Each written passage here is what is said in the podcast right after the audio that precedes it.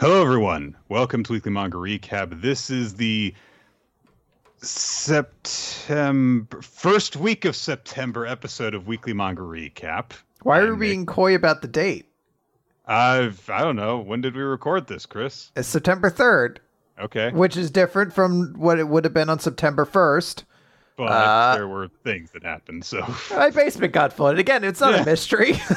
like it's not I don't want people to be like did something happen? Like did, was there a, a mischievous like foul play involved or something? Like no, like I it hit our area and my basement just got more rain than usual and it flooded for a bit and I was like, uh, I got to focus on this and I'll talk about My Hero Academia tomorrow or something like that.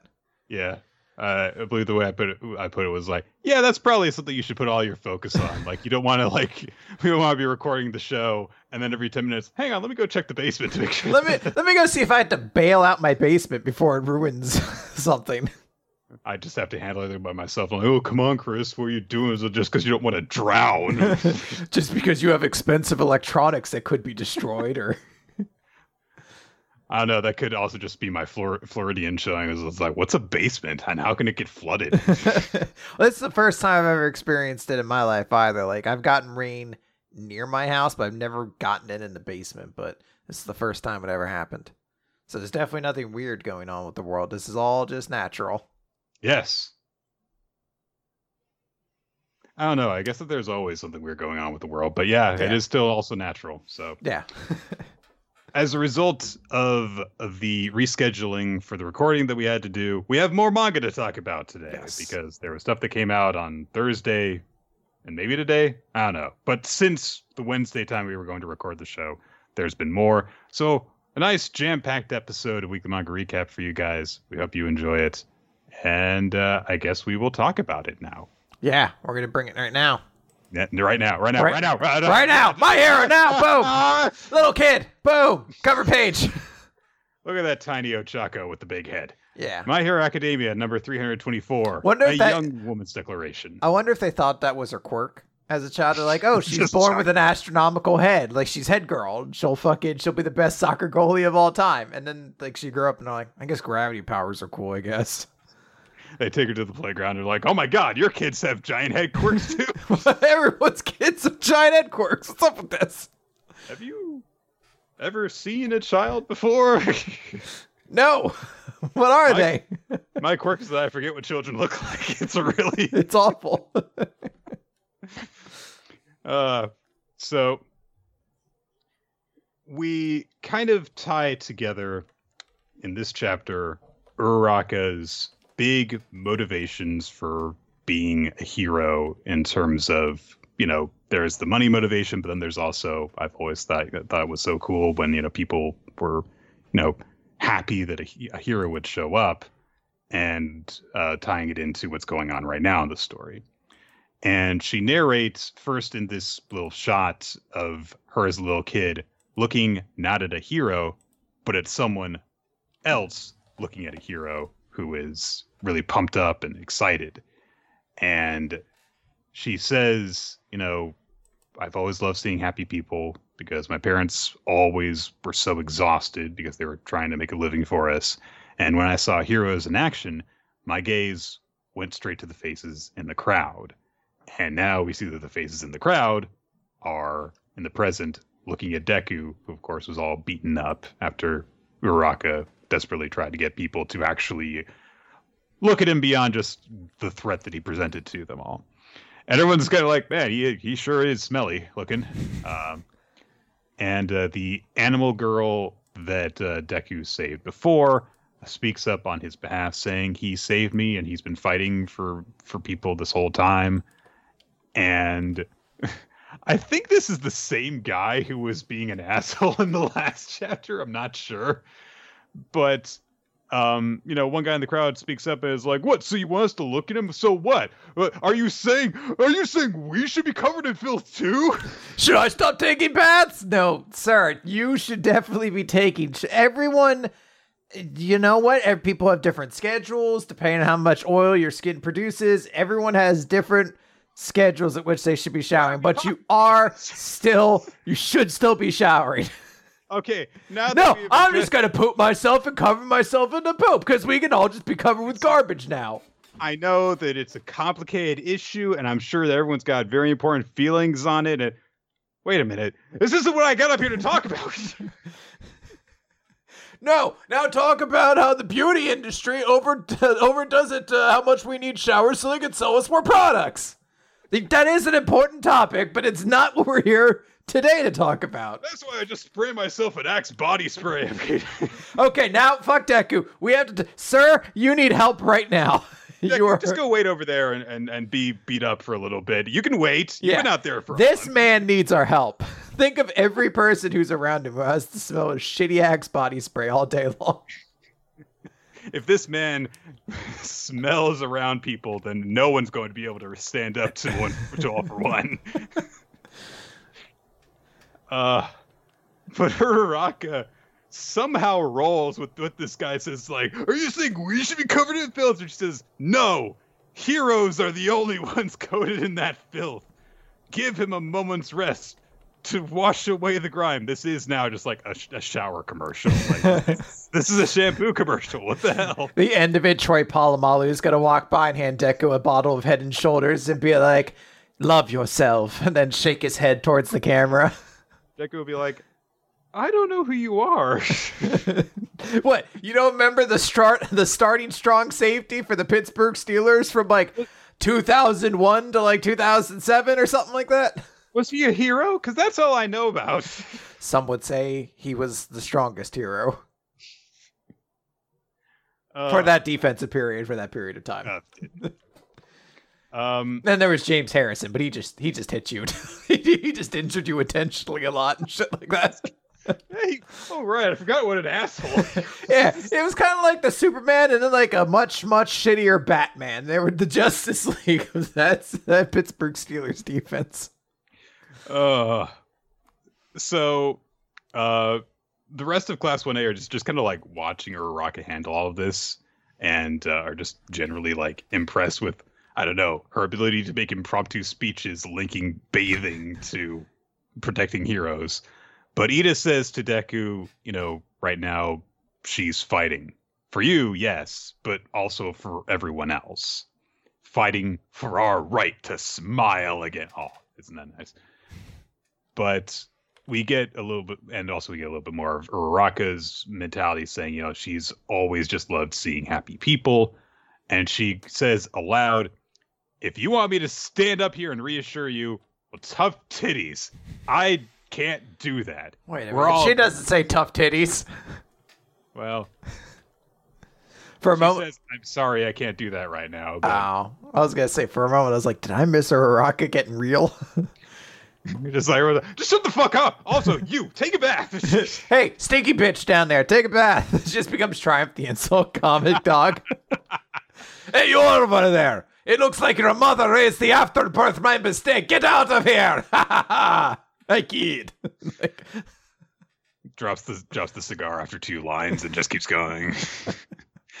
Go I- next shot though. Has the cigar again. One of these days it'll stay in. I've always wondered how people because you never see you only see triumph from the one angle and i've always just wanted to watch somebody who's watching an old baldy nebbish jewish man with his hand in a dog puppet just fucking blasting you with insults as another man holds a puppet th- or an arm that just has a puppet dog hand on it in case he needs that for a visual aid. Anyway, uh, but Uraraka says, "Listen, all of us are terrified right now. We're all neighbors here, including him." Essentially saying like he's not an outsider. We're all actually in the same situation, and you're rejecting him, even though he's been trying to help you guys out. Uh, and she thinks to herself while she is saying this that you know seeing Deku in action always desperate to save people has given me a lot to think about. When a hero is hurting, when heroes are hurting, who is going to be the one to protect him?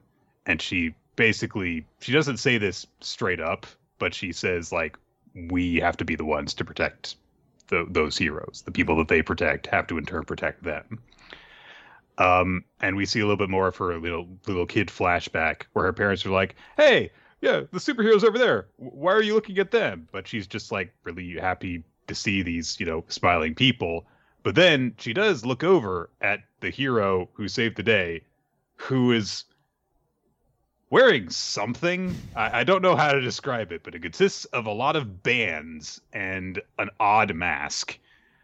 Um, what I do love about this is that how little Uraraka gets really, really excited. She looks very Anya-ish in this moment. Now, did you hear the sad news though? What is that? That someone pointed out that the hero you see there is on the list of oh, heroes right. that got killed by Shigaraki. Yeah. Or that got killed, I guess, during the attack. I don't know if he specifically was killed by Shigaraki or not. Little kid Uraraka wasn't there to cheer him on. So. there you go. That was his last words. He's like, I just wish that one kid I saw one day was here. Ugh. Uh, and so she encouraged everyone, like, hey, come on, let's spirit bomb this. Everyone lend him your strength. Look, he needs your help. So find in your hearts to let him rest here and recover together with all of us. Izuku Midoriya is trying to take on all the responsibility that comes with his power, but he's got plenty to learn himself. He's just a regular high school kid.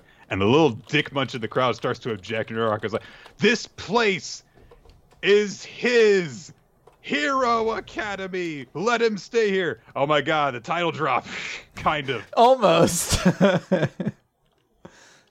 um and as she shouts into her megaphone to encourage everyone to let Deku get his HP up, um, he Deku remembers all the way back when they first met, and he nearly tripped and fell on his face, and she was there to make sure he didn't.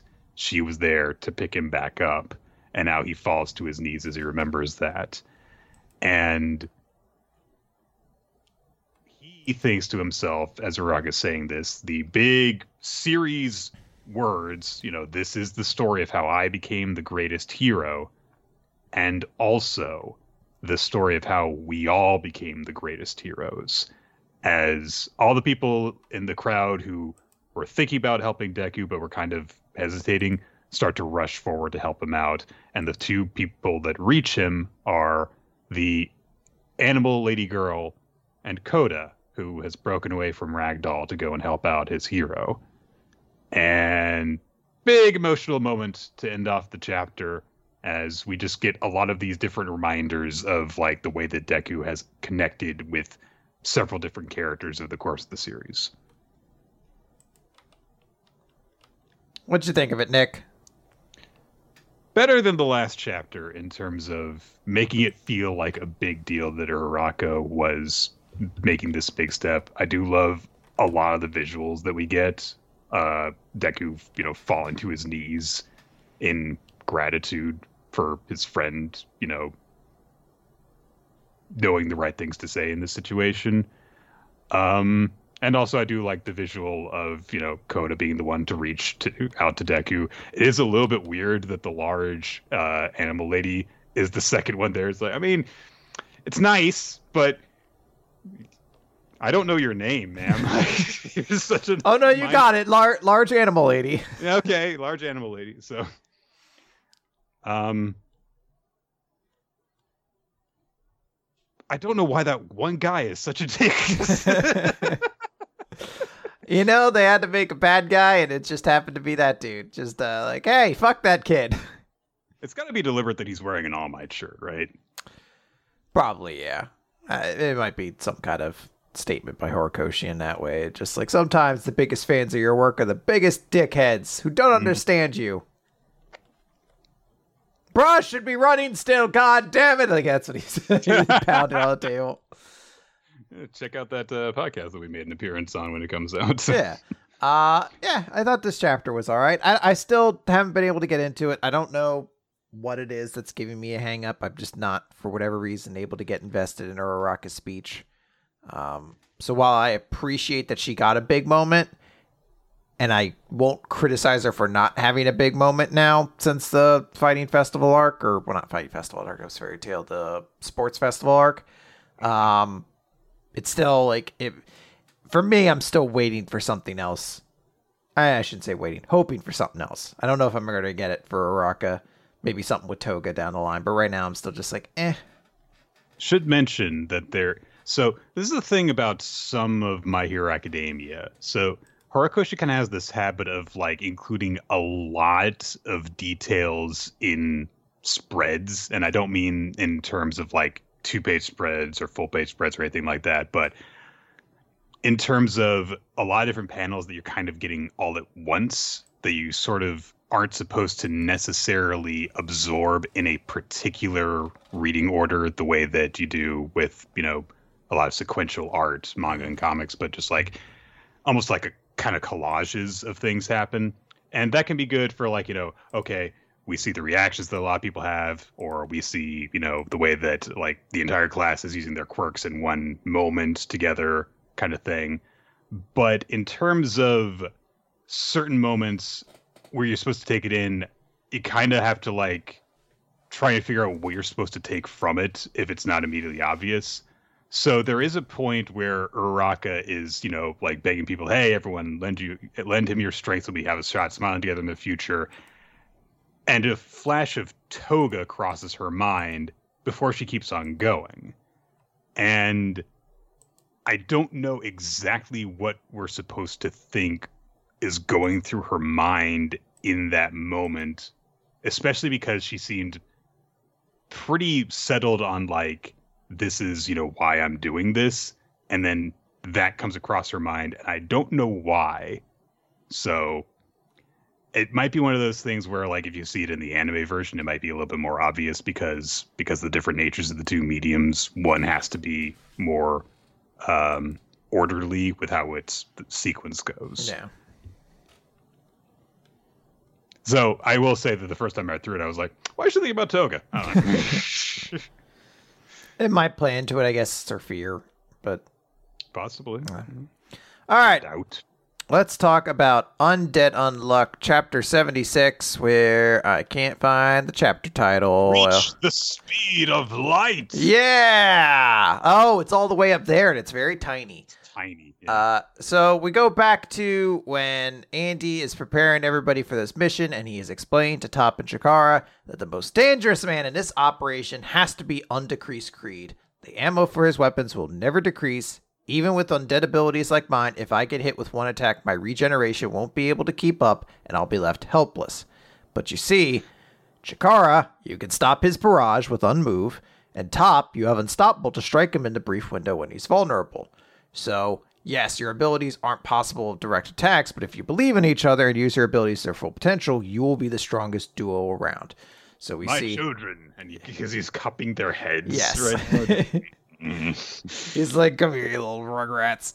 Uh, so we see that's what happened last time about getting uh, uh, unmove into a specific blind spot where then uh, Unstoppable can get a shot in.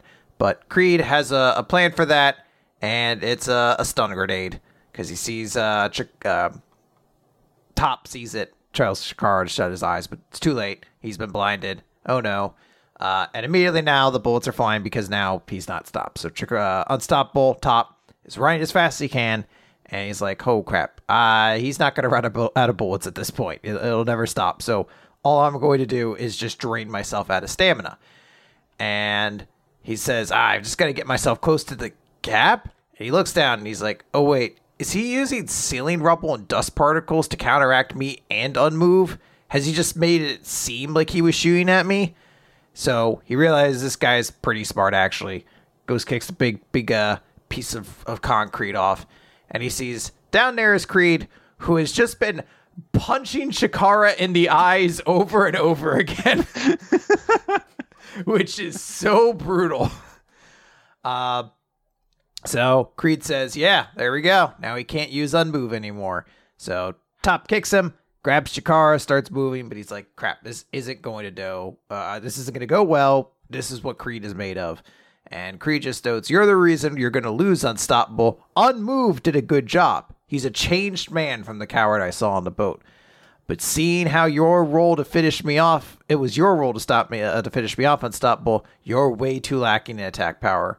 Up till Unmove activated, you guys had the upper hand. So why did you come challenging me with some pointless team ups? So basically, just continues talking down to uh, top, even notes at the end, what's being a fast runner going to do?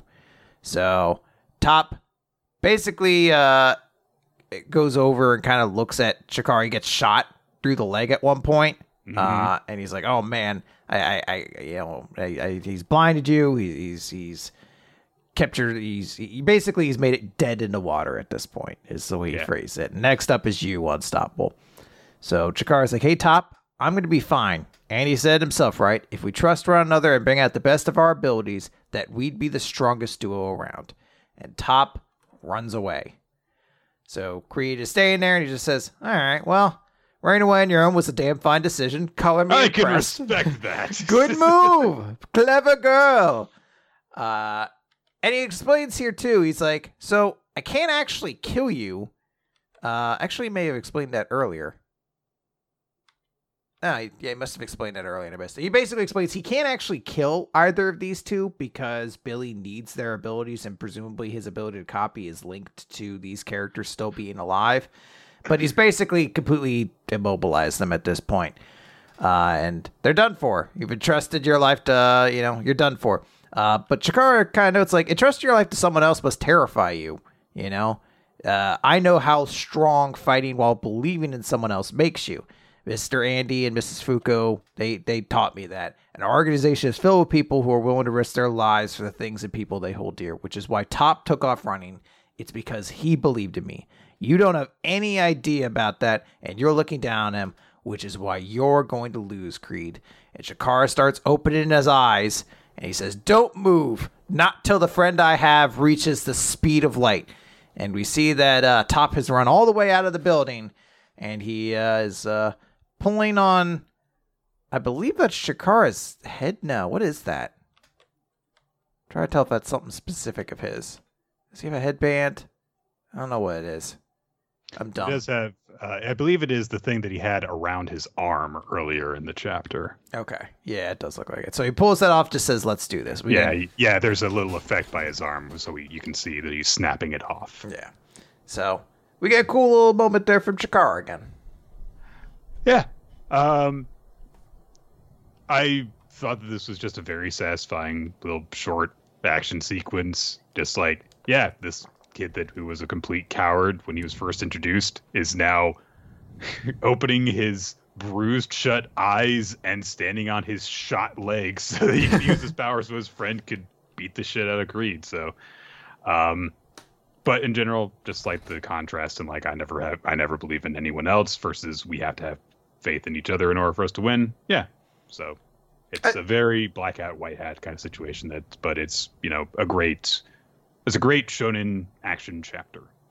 I also like how threatening Creed's power makes him seem. Like at first, I didn't think it was that crazy of an ability, but then when you see it in context, you're like, oh wow, this guy really can just fire at you with a Gatling gun all day long. Like it will not stop. He does not run out of ammo. So uh, I thought that was pretty cool. I'm hoping next chapter is when we're gonna get some top flashback because we saw like a brief hint to his flashback at some point.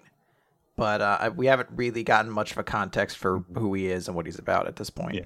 He's still not very fleshed out, along with uh, several members of their organization. But What are you uh, talking about? Everyone loves the shitted Phil. yeah, He's unbreakable, Nick. yeah, yeah. Okay. All right, let's talk about Kaiju number eight, chapter 43. Uh, Kaiju number nine uh, just appeared before Kafka, emerging from the head of one of the ant kaiju. And uh, Kaiju number nine says, like, wait a minute, I, I, I thought I had a reading on Kaiju number eight, but he doesn't seem to be here. And he looks down at Kafka. Well, maybe you're Kaiju number eight, actually. And so, uh, and as soon as he says that, you know, Kafka barely has the time to think, like, wait a minute, he can detect kaiju, and then he's got a hole in his shoulder because the thing is using its bullet uh, attacks on him. Uh, and so Kaiju number nine is like, well, if you are Kaiju number eight, I guess I better test that out. And he starts uh, attacking Kafka. Narumi gets uh, in contact with the ops room to try and find out how uh, Kafka's Kai- Kaiju number eight transformation is going. It's not going. Uh, even if he's in this dire situation, he still isn't transforming. So uh, people are like, well, we need to come up with a plan because we can't just lose Kaiju number eight. Uh, like this. So Narumi says, like, all right, well, uh, I, it's an identified class threat, so I'll go and take care of the situation. But he barely has time to take even a step forward before another kaiju number nine, uh, coming out of an ant kaiju, appears before him, and everyone's like, "What? What's going on? Why? What? What's? Why is there another kaiju number nine? And Narumi starts throwing out theories in his mind, like, oh, did it split? Did it reproduce? Or maybe there were always two kaiju number nines.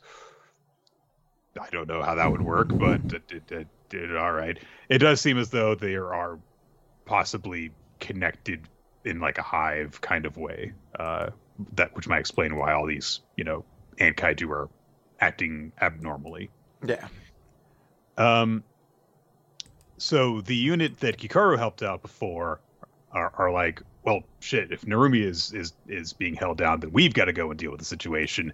But the kaiju that they took out start to regenerate all of a sudden and stand back up, and they're like, "Oh my god, is this this is just like what was in the third division's report?" And if that's this, and if it is the same as what happened then, then the kaiju are going to get really dangerous now. And uh, all the operating in the operating room, they're like, "Oh my god, the entire area. Look at all this stuff. Oh, there's this is extending well past the third division's reported range because there's all these blips on their radar about all this kaiju activity, and uh, so they observed that oh my god, kaiju number nine has completely changed the entire tide of battle. And there's this cool full page spread of uh, kaiju number nine surrounded by its various swelly orb orb ability things. It almost looks like a divine kind of appearance uh, with the uh, circular imagery around it. Uh, Kaiju number nine makes reference to being done sowing my seeds, so it appears as if there is some sort of spore infestation thing going on. Uh, and then he says to Kafka that he's going to kill him and take that great kaiju power for myself. So, hey, on top of all his other problems, Kafka's going to be a target for powerful kaiju from now on. Oh no! Yay! His Although, life is great. Yeah, we had to assume this was coming. No, there has to be something special about how his powers, in particular, work. Uh, yeah, we did get hints definitely during the uh, his fight with uh, the uh, director general Shinomiya. So, uh, and Kafka is not having a good time. He still can't transform, and bits of his body are getting chunked away by uh, Kaiju Number Nine's attacks uh, and he can't even see the attacks coming. And he's like, I, I need to take this thing down. I have to, but I, why can't I transform? Why is this happening? And uh, when he looks up, Kaiju number nine's got all these different swollen glands getting ready to take Kafka out. And we get to one of the coolest goddamn things, which is Kaiju number nine starts saying, Goodbye, Kaiju number. And before he can finish, we see Kikoru appearing, jumping up from behind it, swing her axe, and as Kaiju number nine finishes its statement saying eight, it gets cut in half and its word bubble gets cut in half. It is a very cool visual and an extremely awesome moment. Unfortunately, Kaiju number nine just kind of reacts by going, huh? half its body falls away and with the remaining half of its body just looks at Kikoru goes, Who are you again? Fortunately, Kikoru has a badass line prepared, even for this, which is, You don't need to remember. After I'm going to kill you today. it's a good line. It's a good moment. She came in clutch right there, Kikoru. So, an okay setup chapter most of the way through, and then Kikoru comes in and makes it amazing all on her own. So, Oh no, good chapter. Yeah, I really like this one. I think this is a fun chapter. Uh, I'll be honest, it would have been pretty forgettable, but that moment of Kikoru coming in and slicing nine in half and cutting the word bubble in, in the same process is such an awesome moment that it's like, yeah, this is this is a great moment. And uh, yeah, it's uh, I guess we'll see how things unfold in this battle. It looks like we're going to get a bunch of, or at least multiple different X person versus Kaiju number nine battles, uh, considering that both Narumi and Kikoru and Kafka are facing off against one. But uh, we'll see how that goes. Yeah. All right. We have two chapters of World Trigger to get through this week. World Trigger! And two chapters of Consequence? Mm, I mean, there is more covered in this chapter because there's two chapters. You couldn't fit all this stuff in one, definitely. Um, so we find out that the reason that Kodera was reaching out to Suwa is not because of any pre- connection between them, but specifically because there isn't any connection between them. Because one of the rules of the away mission test, by the way, this is chapter 212 away mission test part 10. Guess what? No guesses. No guesses for what chapter 2 or 13 is about. Is titled. Um, but one of the rules is that agents can contact any other agents except for former squad mates. So Kodera can't talk to anyone in in his quote unquote former squad, which I believe is also his current squad. Like It just means nobody you were squad mates with, basically, Yes. prior to this. Yes. So what he wants to ask about is, hey, what were the personal scores for your squad? Did, did management send them to you? And so it was like, yeah. What do you want to know? I was like, uh, I want to know how many points your people got for the A rank evaluation category. And Sue is like, well, why should I tell you? Meanwhile, Ikoma is cooking. This is my favorite moment of the chapter. And Moment. yeah, and then it happens three more times in the chapter, and it's the best.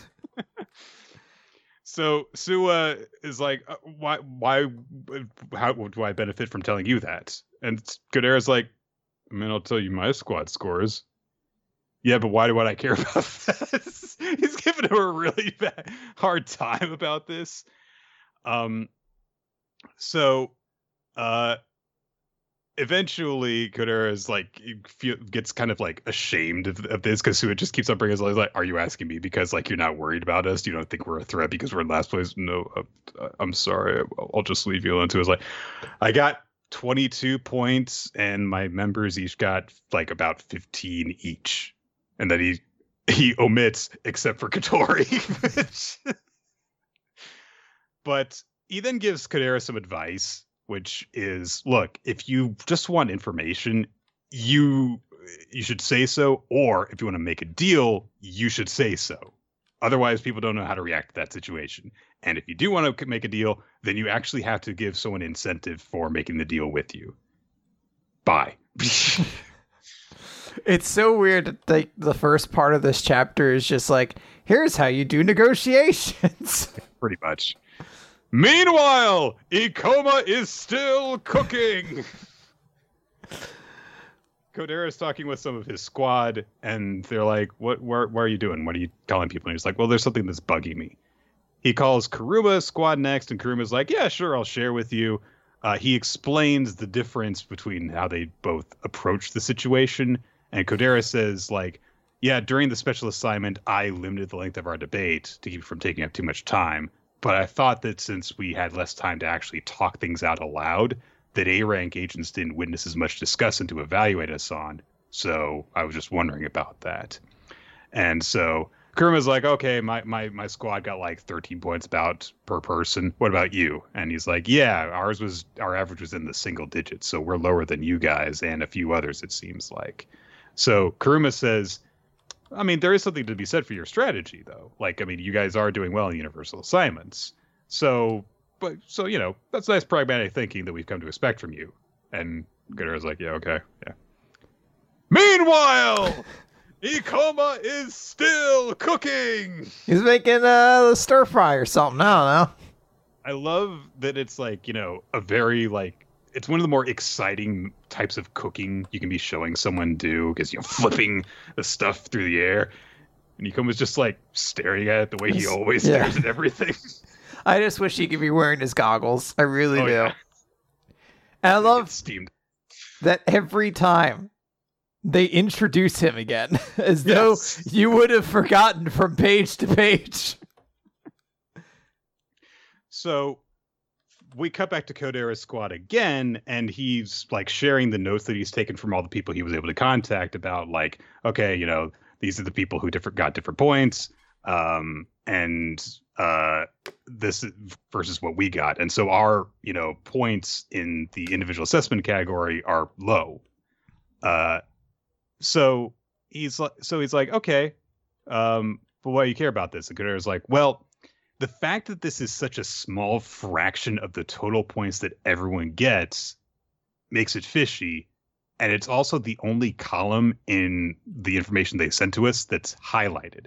So I'm wondering if the evaluation points are calculated using some kind of multiplier as opposed to just being added.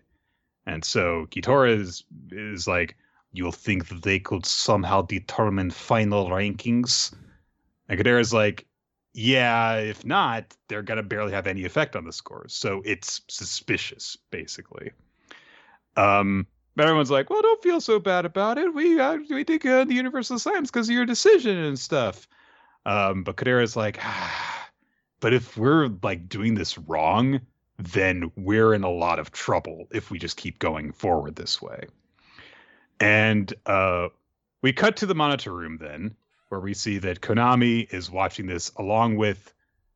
We were introduced to this character recently, and I don't remember their name yet. I don't remember their name. It's not Konami though. That's um. It's not Kaku. Oh, you're right. No side ponytail. Yeah. Yeah, it's it's it's one of the people who's in that K squad where everyone has like K A or something or K O in their name. Kaku squad maybe. Mm-hmm. But uh so she decides to penalize Kodera because he lets his worry show in his face. Um, but uh, Kako Squad, and that is Kitagawa, and who is a horrifying monster and because we can never see her legs, I can only assume it's a puppet. Like it's a puppet being like controlled by somebody, and that's why her mouth looks like it's a giant flap that opens all the way back. yeah. Uh, is Kichikawa? Is that what you said? Kitakawa. Kitakawa. Kitakawa kind of like fires back on this assessment by saying like, well, he's not just worried; he's like making an educated supposition, and he's showing concern for his squad mates. That's all. So they just have a disagreement over, you know, the way the Kodera is going over this.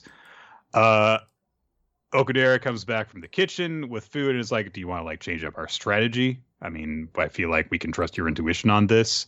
And so everyone kind of like gives their reassurances, like, "Hey, you know, we we we we do trust in you. So do you want us to change things up?" and it basically they say like Kitora concludes like we should be more mindful of the A rank evaluation and speak more frequently, more frequently speak our minds rather. So they say this, and then they're like, okay, and let's eat. Meanwhile, Ikoma finished cooking, and in his squad, Obishima and Nire, I had to look up her name, like it.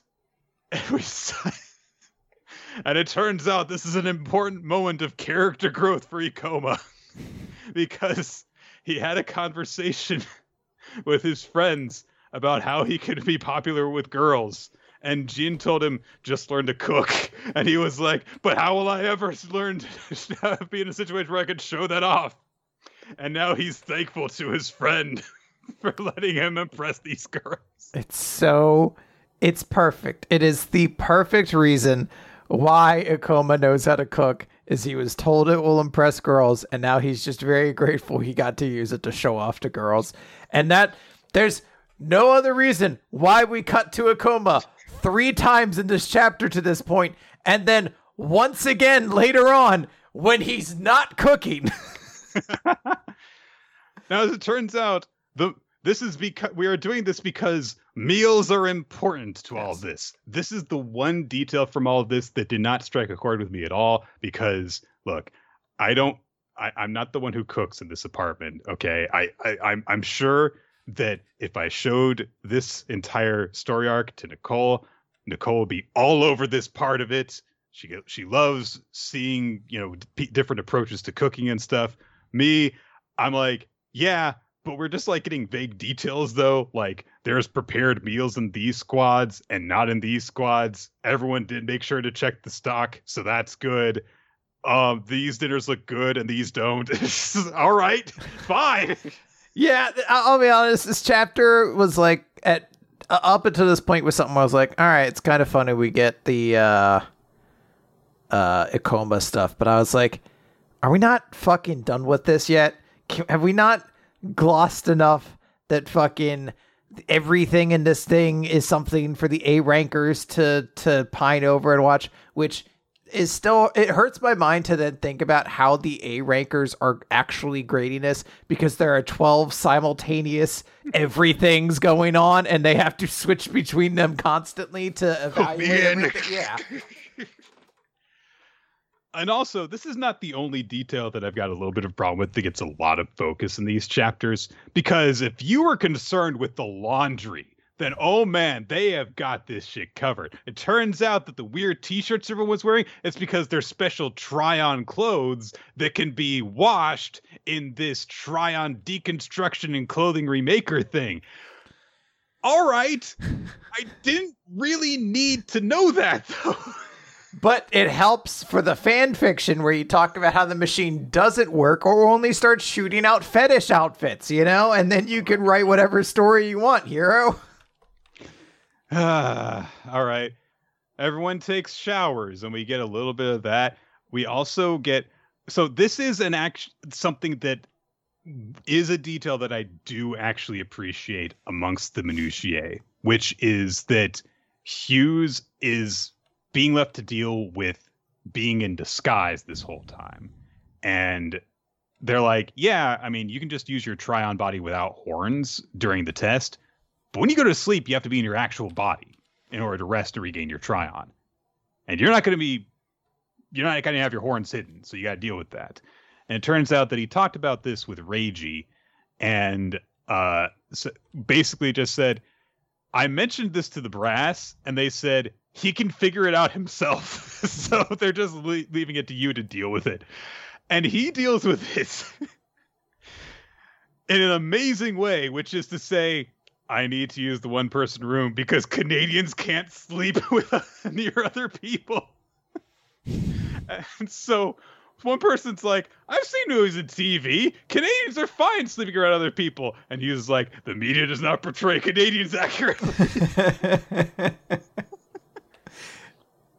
But uh, he says, look, I'd either need the one the one bedroom for myself, or I could use the capsule bed. I'd be fine with that too.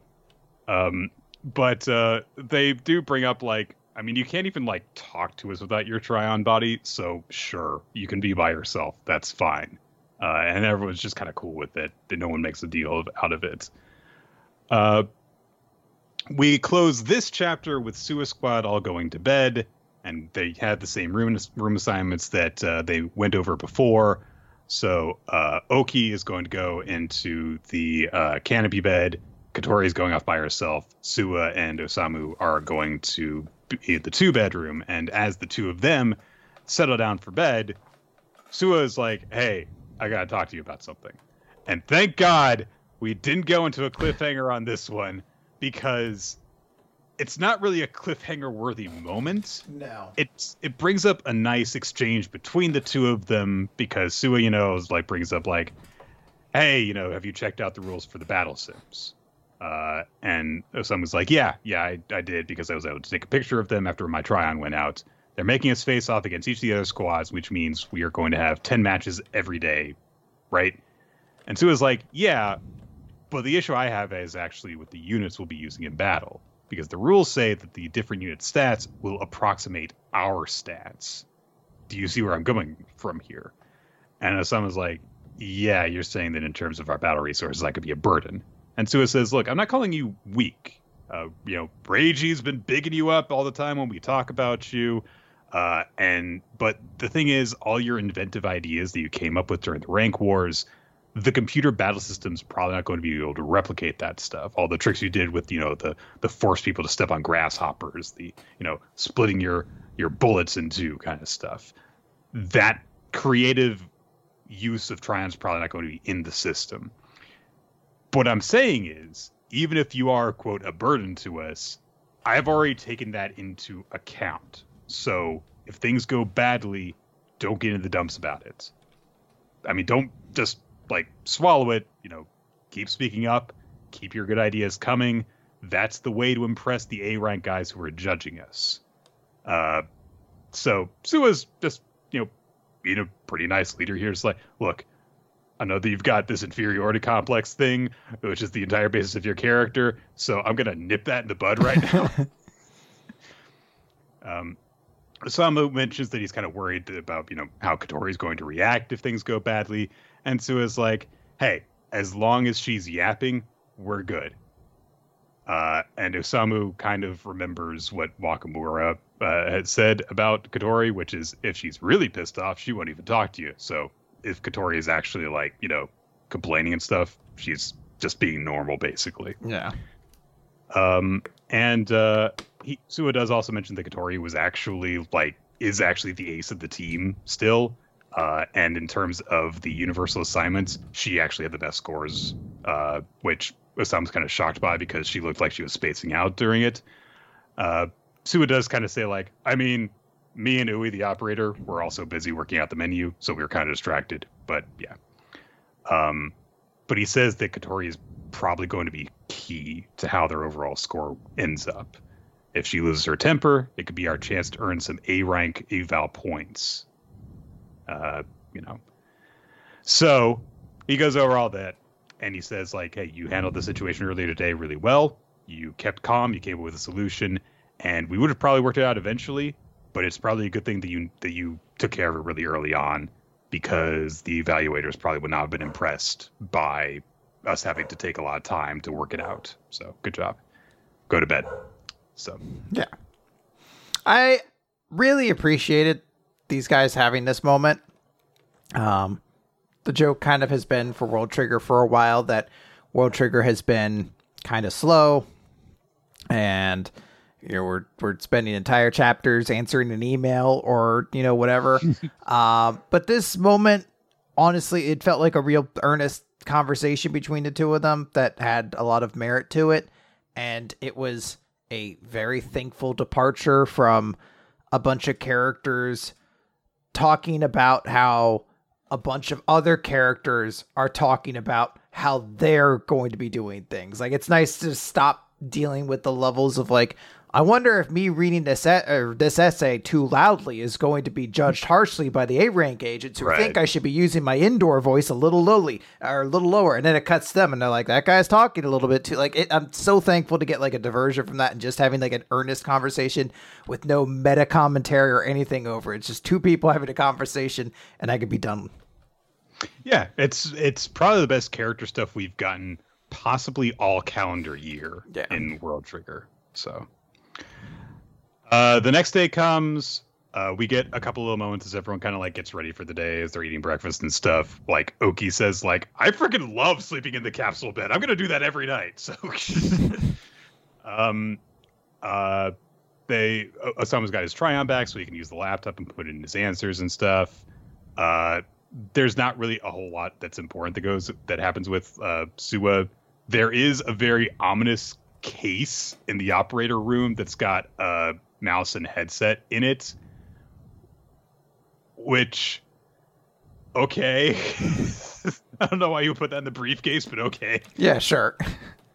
Uh, and then we go to Wakamura Squad. Uh, last month, we left them on the note of Wakamura having to make the decision of whether or not they would go with Hyuse' idea to everyone split up the work and share answers.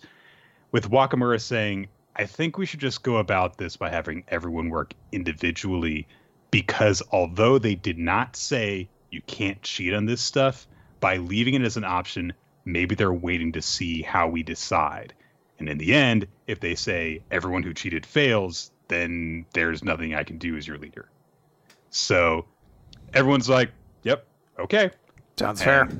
They they are like, yep, we'll keep it above board. I guess it is kind of a risky option, but Wakamura, you can tell just by looking at him, is like, he's still not certain about his decision. Yeah. Uh, so uh, then we go back to Suwa Squad, and uh, they have some new battle sim data that is coming that they can check out. It won't begin until the afternoon, but Suwa wants them all to prep in advance. So they download and look over it, and we see that there are standard units and backup units there are two members of each of the battlers in their away team squad, which apparently all eight of those have to be used. And then there is a backup unit where you can select one of them for each match, and it appears to uh, be a selection of different A rank agents that they can use. Basically, the number one person of each of the the four classes, I believe. Uh, Hmm. It's Tachikawa, the number one attacker, Izumi, the number one shooter, uh, the guy who's the number one sniper, I don't remember, and then Kazama, who I think is like the second ranked attacker or something like that. But basically, like very high level of all of them. I'm not sure if that's. I'm also not sure if that's the bottom of the window that we see. If it's just Yeah. those four, if there's more below it. But yeah, it, I mean, we are obviously going to get more information about this probably next month. Oh yeah, I can't wait to, to, to fucking see them talk about simulating matchups for a chapter and a half or two chapters, however long it takes. Wonder if the pace that World Trigger is now at um, permits Ashihara Sensei to plan more and Probably. Uh, I assume he's basically still writing essentially a monthly series or a weekly series at a monthly schedule, sometimes two chapters in it. Right. But I, I do assume, even with his health that would give him time to at least think, even if he's not drawing. right because his ailment is specifically in his physical ability to draw. Yeah. So, but it's just something I'm curious about But- because of the amount of detail that is in all this that is being included. A lot of it, a lot of his issues are also very pain related, so it wouldn't shock me if Mhm. sometimes he's just in too much pain to even be like, I don't even want to fucking think about this goddamn manga right now. All right, Nick, let's talk about Eden Zero, chapter 157, The Red String of Destiny. Big surprise in this chapter, Nick. I, this is probably the most positively I felt about Eden Zero in a couple months, Chris. So, All right, I'm looking forward to it. So uh, we open up with the space battle, which uh, I don't know why we do because we don't cut back to it. Uh, we then cut over to I the know why, but I'll tell you why later. okay.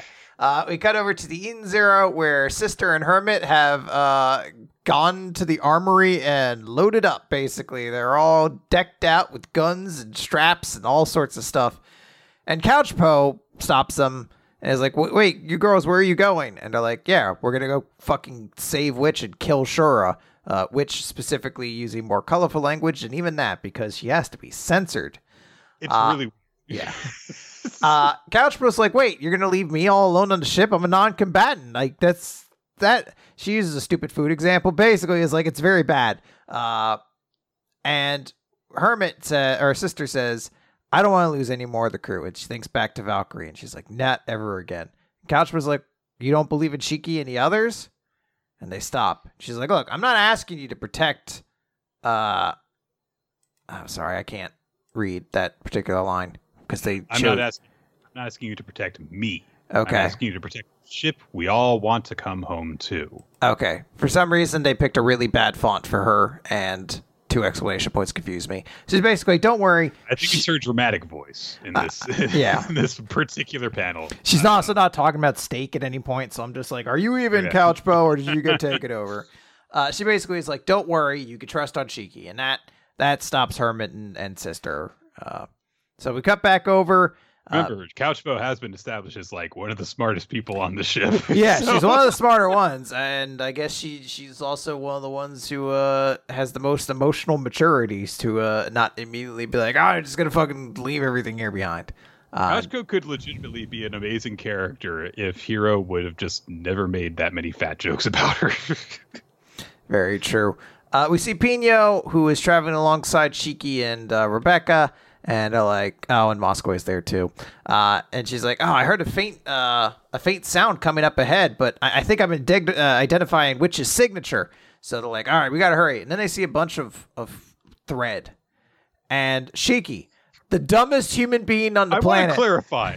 I just said that Couchbo is one of the smarter people on the ship. It's not a high compliment, okay? it's not a high bar to clear because Shiki fucking was he he wasn't there when Rebecca and them got caught by the mirror.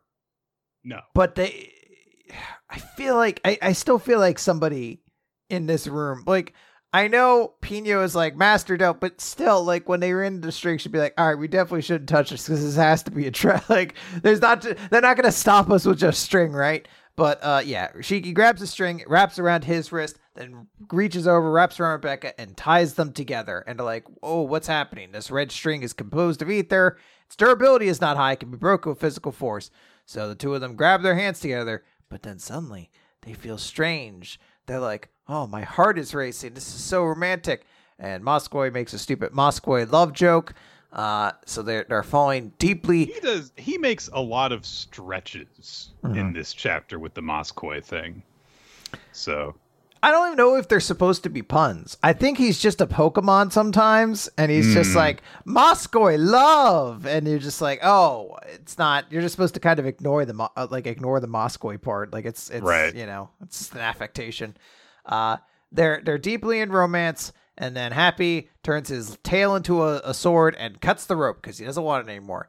But that actually doesn't solve it. That makes the problem so much worse because now that the rope's been cut. They hate each other. They start mm-hmm. punching each other, and it gets all violent. it's all actually violent. really brutal. yeah, like it's like boom, punch Rebecca in the face. Boom, she kicks him in the head. Gets all violent, and uh, we see someone say, "From love to hate, the red string of destiny cultivates love in the heart. When the string breaks, that love changes to loathing." That is the power of my ether gear. Red Destiny, and a pair of breasts walks in. I'm sorry, there's a person behind them. Uh, it's the secretary or whatever her, uh, she was. Uh, I don't remember her name, and I don't care. Uh, she's there, and she says they won't stop until one of them is dead. Uh, and Moskowitz says, Don't let the fear weigh on you. Just knock out the ether user. That usually breaks the spell. And he goes to try to sumo her, and she just flips him over. And I guess using the red string like that doesn't activate her ether gear, or only it activates if she sets it up as a trap. I don't really know. They don't have great explanations for it sometimes. Mm, I guess it's because it's not connecting him to anyone else. Uh, but the last time it just naturally did. Like, what couldn't have connected Mosco to Pino. Yeah. So I, I, assume she just has a regular attack one and then like the trick. Well, I guess in the same way Laguna can turn people into water if they cry, but he can also just hit you with a big water ball or something like that. I should note that um so this chapter's use of Mosco actually really bugged me because he has to be portrayed seriously for this situation because like he's the only like proper combatant that well I say proper. Yeah, I was gonna say is the he a combatant? Who, the other one who tries to be a proper. Has, has Mosco been in fights? Did I block well, those out of my memory? When he was first introduced, when he was that when he was true. Guy, that is you know? true. Um, so he's the only one who, in this situation, would try to actually fight. So he actually tries to step up, and of course, he, you know, gets thrown in his ass. But it's not just weird to see him try and actually fight someone. It's weird to see him sort of act serious at all because uh-huh. you're so conditioned to just expect him to be the most incomprehensibly non-character character. I mean, look, I understand that when you've got a big group, it pays to have a few jobbers thrown in there. You know, mm. It's nice that that you know you've got like Brandon Cutler and and, Michael Nakazawa and stuff like that. You need, but every, every group needs a Shawn Spears. But all those people, like, I understand that they're supposed to be the people that they are in those situations, i.e., a combatant or a stooge, you know, someone who like is a person who has a job to do. But Mosco is just like the weird, doesn't contribute anything robot sumo wrestler that sticks around with everyone being weird and creepy and occasionally makes a Mosco pun. So for him to suddenly goes like, "I'll stop her," is so weird to me. You're not wrong. Uh, Rebecca and Shiki are fighting each other, and they note the two of them are crying because even though physically they're meant to fight each other, their hearts are crying and tears are falling. And then the two of them turn to water and are yes. sucked into a container as Laguna shows up and reiterates his power that anyone who cries in front of him can be changed to water. and that sometimes that can come in handy. Uh, so he hands the container over to uh, Pino and Happy, says, You guys keep them here, then let them out after a while. And he confronts uh, the lady with the gigantic breasts. And Ijuna is her name. what is it? Juna. Juna? Ijuna. Ijuna? Okay. Uh, so Laguna's like, huh, I didn't expect to let you, the, you to let them go like that. And uh, Juna just says, Laguna Hussert. And Laguna's eyes go open and he thinks back to somebody. And he thinks back to the princess who said, Do you believe in the red string of destiny? And in the present, he's like, Princess, is that you? And Juna's like, Don't call me that. I abandoned Oasis just like you did. And I, I can't remember, but I feel I feel like 30 chapters ago, God, it was probably much less than that comparing considering the pace the series runs at. Or whenever they introduced this concept, I feel like I said something like, I hope we don't run into that princess later on in this arc. Because she's definitely gonna show up in the bad guy group somewhere. Uh, yep. Uh, honestly, though, I do like this. Uh, Yeah. Because I mean, like, hey, it gives one of the members of the Nero Oceans, Oceans, that's the name of the group. Uh, you know, some actual purpose for being there, other than just like it's a character. And I know that you might say, but Nick, what about Jean's guy that he trained?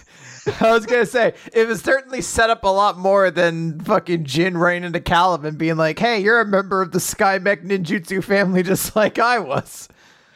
And this is why we stopped by with the fleet at the start of the chapter to remind you that there was a princess Yeah. in this group. It is uh, also worth just noting. You said she's uh, the most memorable member of Oceans. She's actually not a member of Oceans, though. I- She- I know she's just sure. Like it, it does. You're like this. It's nice for a member of the villain group to be memorable. Not any member of the villain group we were introduced to. She was just the consort for Shura, basically, Look, who was brought she's along. part of the real ocean. yeah, the real Ocean. Um, so yeah, I, and I do think that the fact that uh, you know she is the person who is closest to Shura and seems to be the only person that he has like. I want her around like permanently, as opposed to like I'll use her for you know a little bit until I kill her. Um, I think that, that the fact that she is part of was part of this rebel group but left them that makes it you know more important. So I am actually curious to find out what what her deal is uh, on on some level. But there was some weird stuff, a lot of really dumb stuff in this chapter. But there were a couple of things that were actually kind of nice. So Yeah, I, I actually legitimately thought it was an extremely awesome moment where the two of them are fighting. They start crying because they don't want to be doing this, but magic is making them do it. They turn, they they cry, and then Laguna turns them into. It's Yeah. like a cool way to bring back his ability, which I thought to this point we would never see again because it would be like, no, it's too broken. You know, like it's kind of like the way sometimes when JoJo adds a villain into its main cast, the the, the main that character is suddenly much less intimidating than they were when they were a villain because it's just like, yeah, you can't set it up the same way every time. Like, I didn't think we'd ever see Laguna to use that ability again. I thought it was really cool that he did. yeah, so three different things that I liked about this chapter, which is more than I usually say about Ian Zero. Now let's see if Nick has three things he's gonna like about this next chapter. Hunter's Uh-oh. Guild. Red Hood. Red, Red Hood, number eight, hot blooded debonair. Does it make you feel any better to know, even if we may not hate this series uh, with a red hot passion per se, Ninja fucking despises this series. Didn't know that. Every time in the Discord, he's like, I fucking hate this series. I feel like Chris Sadistic Septembered it for me or used his veto on me. This fucking garbage series that doesn't fulfill any of its executions right. So, sorry, I'm I'm just going to go through the the three pages begin this chapter Go for it. Describe it. as they are written. So last time, it turned out that the giant werewolf and Cinderella and the mayor from uh, Villo's town were all watching the facility as it made its way to Hunter headquarters. And it's so unclear as to whether or not the mayor was Bremen. And if he's not, then Bremen will return because that motherfucker better get his peanuts. And so the werewolf says the goal of the red list, which of course is the evil organization or collective or whatever you want to call it that he and Cinderella belong to. The goal of the red list is the same as yours. However, do not make assumptions. Heck, Horlock. that is a bleach ass fucking name. Yeah. You are not a compatriot of ours. It, it is You- great that he says Heck Horlock and it is then followed by him. I guess because he made a big motion. Uh, Cinderella's like, ah, but it does sound like they were both just clearing their throats. Heck Horlock. Ah. You are not a compatriot of ours. You are a convenient tool we chose to use, that is all. Because you edited the script, adding Dodo and the others, we had to step in and fix the errors you introduced. The more we must adjust the story for coherence, the more the story's characters get yanked about. So the mayor replies, What's done is done, it can't be changed. Quit complaining about it. To which Cinderella says, We know it can't be changed, that's why we're furious. Grim is no dummy. She'll have noticed for sure, and if she reports it to the guild, they might even find out about the Hamlet. You used to be a part of the guild, right? Isn't that, you know, really bad for you? You could have outlined that scene in a dozen different ways. Why push it forward that way? All you did was waste precious page space. Seriously, Mr. Mayor, what are you trying to do with his story? I know that this is based on fairy tales. So the relation of this to like a storybook is I guess on brand. Uh. But this is some time paradox ghostwriter ass shit. Okay, she's talking about story flaws in the first several chapters of a series that is going downhill quickly. Uh, like it's weird that they used all these meta like expressions here, and then I was like, well, they did also specifically call out a gun being a Chekhov and then use it somewhat as a Chekhov's gun. So like. There's some playing with narrative execution, but it's such a weird move because you either have to be you have to be real fucking confident and baller in using that because otherwise it just makes you look fucking ridiculous. And uh, the series did not have a great ranking this past week, which could mean nothing, but it could mean a lot worse. so we cut forward to it's now 10 weeks after the facility has left borderport so they're they are now reaching the end of the three month training arc. Um and uh so velo is like going over stuff with tilty and bonkers comes in and uh just bursts into their room and starts moving luggage around. And they're like what are you doing? And he says yeah well we're roomies starting today. Hope you don't mind and Tilty's like, What are you talking about? And another person comes in and says, Well, four candidates are assigned to each room. Each of us had our three roommates drop out. Conveniently, your room had two open spots. We were move in with you to conserve space. For what? They're not making any stops before they get to headquarters, so why do they need to make room for? I don't know. Oh well, I yeah. You know what? Now that you say it, it does. That is a big problem. They had room for everybody at the start, and now that less people are involved, why would you need to condense if only to make things more uncomfortable for the passengers? I guess that's what they're going for. But now that you say that, that is that is a weird thing. that they they shove the maximum capacity into rooms. I maybe they have to remodel the other rooms afterwards. Like that's one of their training fucking things. Like, hey, paint this room and make it a kitchen or some shit. Look, if we don't put you guys forward to a room, then eventually one of you's going to be like, well, now I can masturbate, and then we're going to have to clean up more after you. That'd be great if they were just like, look, I need you fuckers to interact with each other. You're all weird loners, so I'm just shoving you all into a room. All you assholes with your dramatic origin stories where everyone in your village died, meet other people. Fucking mingle. That's that's the actual the point of this thing is just to get some people to date. it's actually just a mixer. Shipper. oh boy, I get to play around with room assignments. She she was gra- she, she just grabs little like Legos of these characters, starts pushing them together. Like, I want Bremen and Big Joe to kiss. then Bremen, Uh. then Bremen leaves, and she's like, "God damn it! All right, Oh, now well. you two kiss." Uh, we are introduced to another participant in the camp, Mariopios.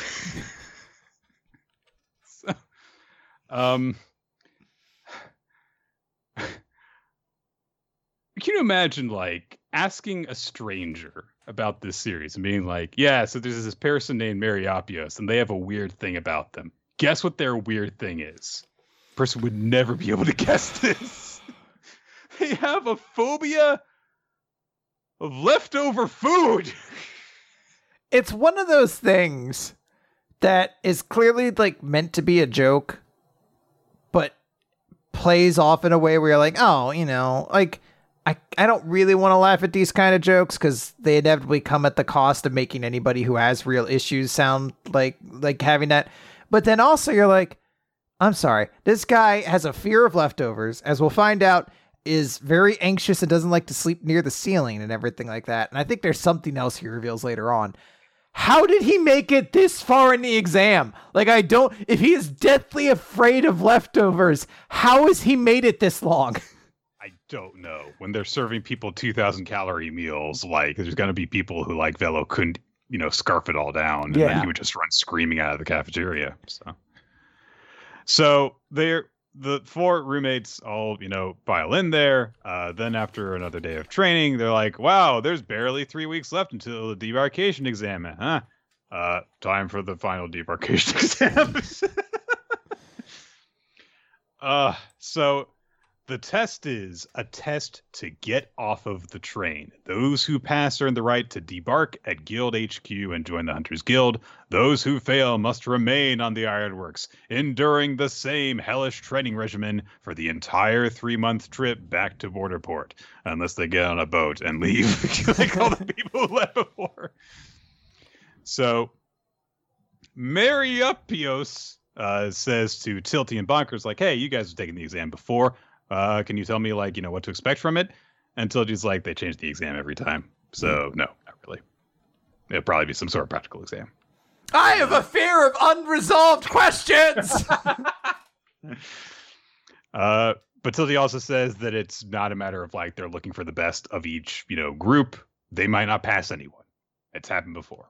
So, and also the test is so harsh it makes the last three months look easy. It's cops and robbers that they're playing. it's cops and robbers that they're playing now. Nick, do we get to start? This is only ten chapters into the chapter. Do we get to see the start of cops and robbers this week? Then, No. okay. So uh, the, the, you can sum up the rest of the chapter with they explain the rules of the cops and robbers exam. We get to see that Diamante is really strong and has a cool suit of armor.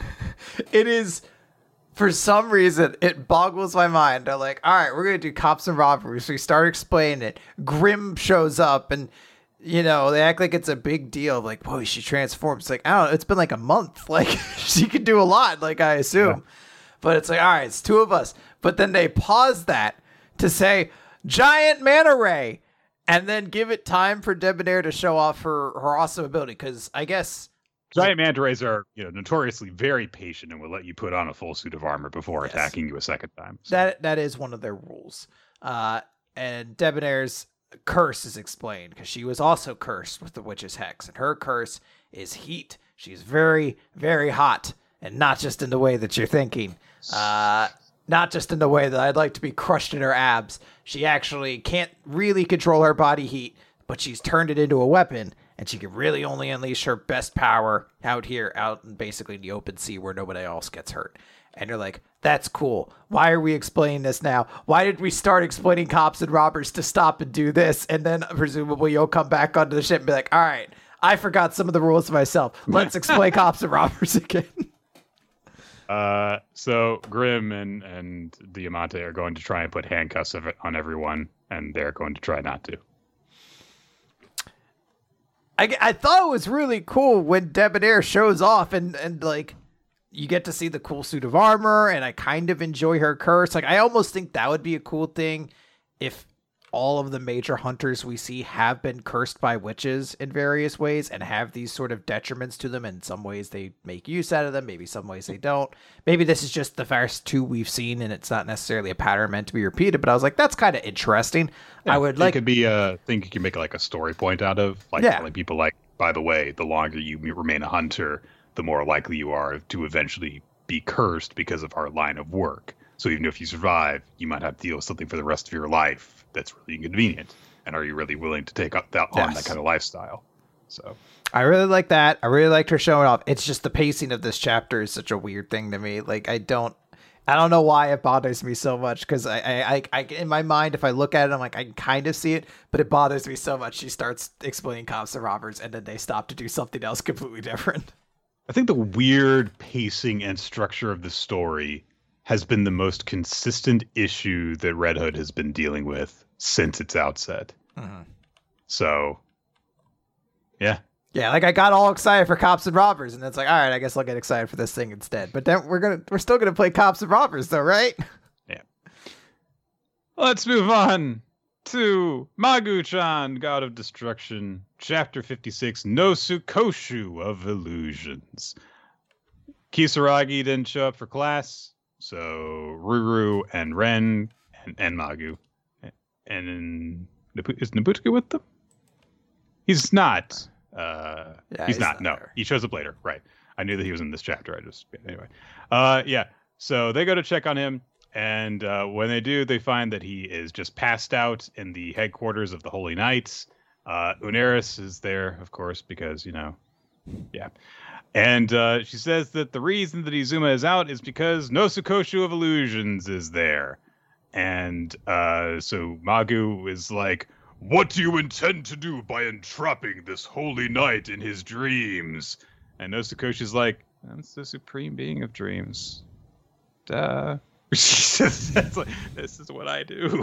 so, um, apparently Izuma was guarding her, but fell prey to her illusions, and now he is just going to be stuck in this sleep. Veneris, though, has a plan, which is she has uh she used her providence to make these special magical eye masks so that Magu and Ren and Ruru can all basically share uh, Izuma's dream, and hopefully we'll be able to do something in his dream to snap him out of it.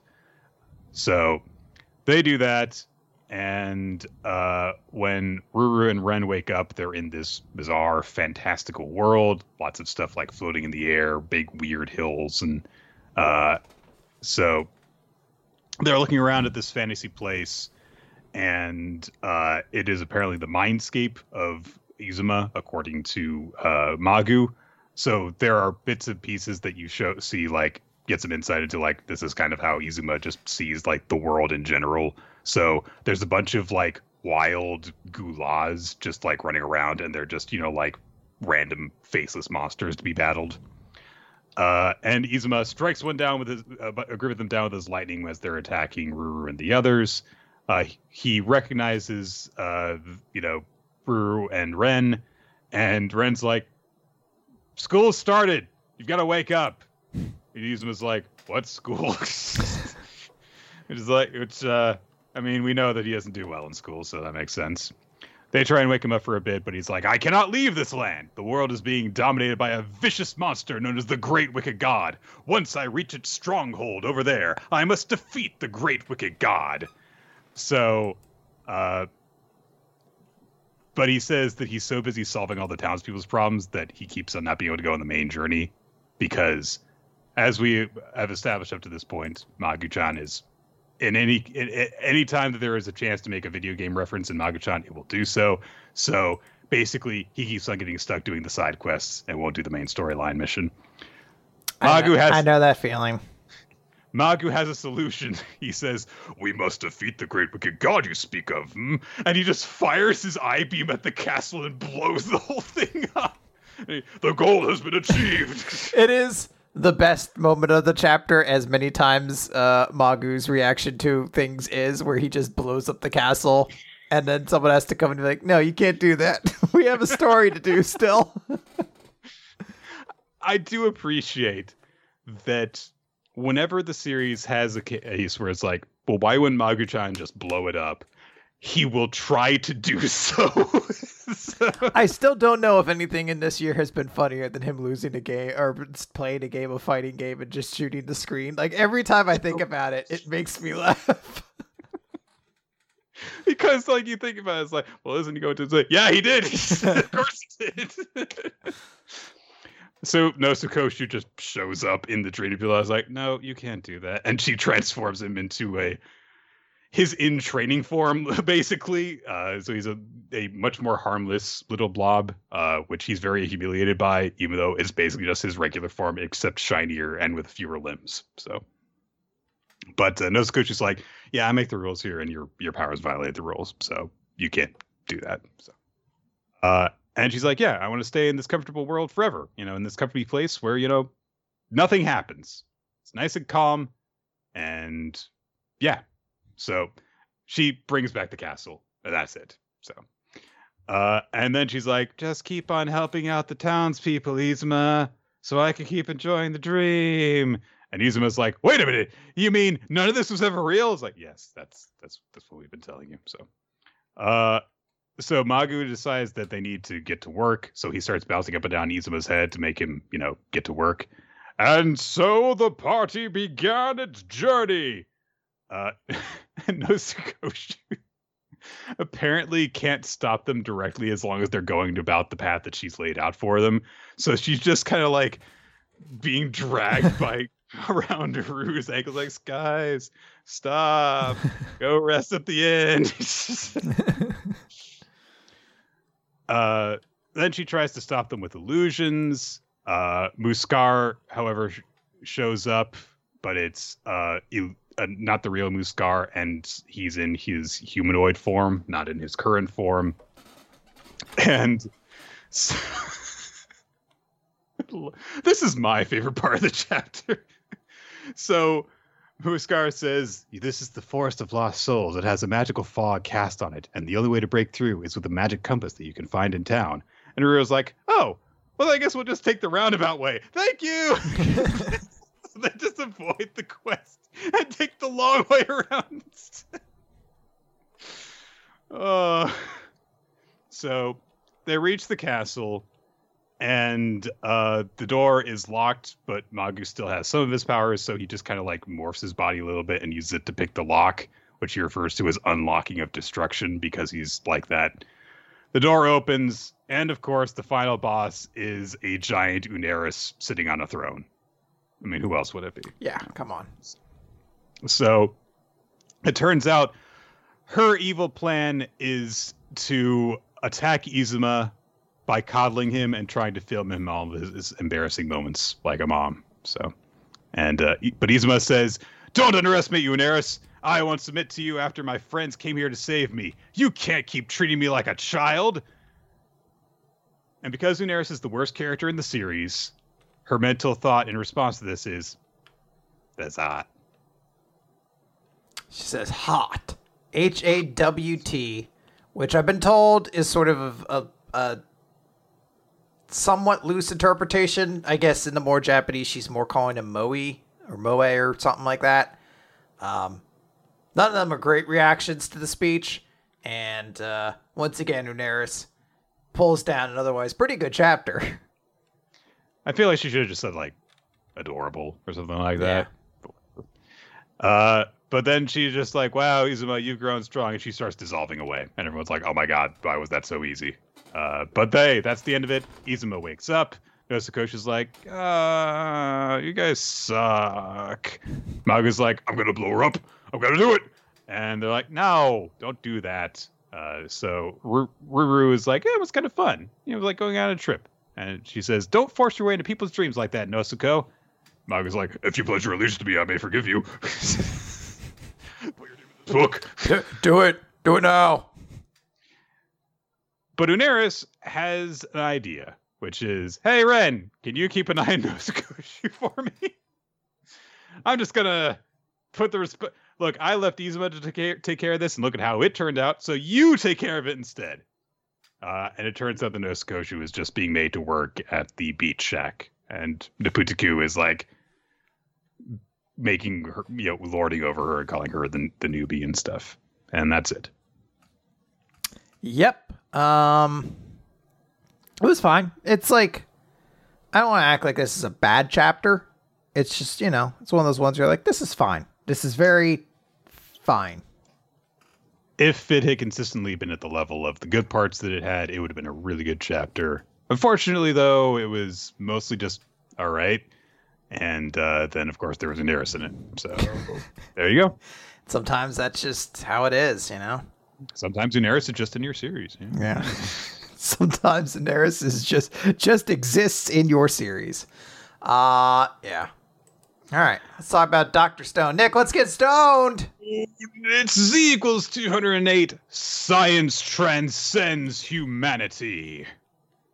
Uh, so we see that you know things are going well now that you know all of the manual labor for making computer computer stuff has been passed on to Corn City in the United States. It has Taiju hasn't brought up wanting smartphones in a while, so he brings that up now. But uh, is like, I mean, I guess we are working our way towards that, but we're a really, really, really long way away from doing that because of the absurd number of these things that each of those involves. So, um, and of course, the people in America, you know, there are a lot of really, you know, talented, uh, working with uh, very talented, dexterous people uh, in this group because of Yuzuriha, Joel, and uh, also they bring up Luna because she's a surgeon, so yeah. she knows that she she can do that. So, uh, but they do require like everyone working on this stuff, and so guys like Magma are not happy about this. Um, and uh, so he's like, "Why do we have to do this?" Nuki's like, "Well, it's really important. We really need to have a computer in order to do this." And Yo's like, "Oh, this sucks." But they get a fax from Senku's group saying like, "Yeah, there's going to be a Math Olympics tournament." uh, which where a, the use of tools is permitted. Uh, so Yo and and Magma are just like, yeah, what do we what do we care? Who cares? You're fucking geeks. We don't want to do that. And uh, then Minami's like, yeah, they're saying that the winning team gets hundred million Dragos, and be like, I'm gonna make more. So, Give it to me. Um, greed, great motivator. Yeah. More people are woken up. Uh, more time passes. Corn is picked. Uh, they're and uh, now we reach the second part of their making a computer thing, which is to make memory. And so Sai starts explaining this by saying, "It's like, yeah, see, without memory, a machine can't remember numbers, so it can't perform complex calculations. So you've got circuitry that thinks, and you've got circuitry that remembers, and if you put them together, you can have a high-performing computer which can do really advanced math." And so they're like, "Okay, but how do we do that?"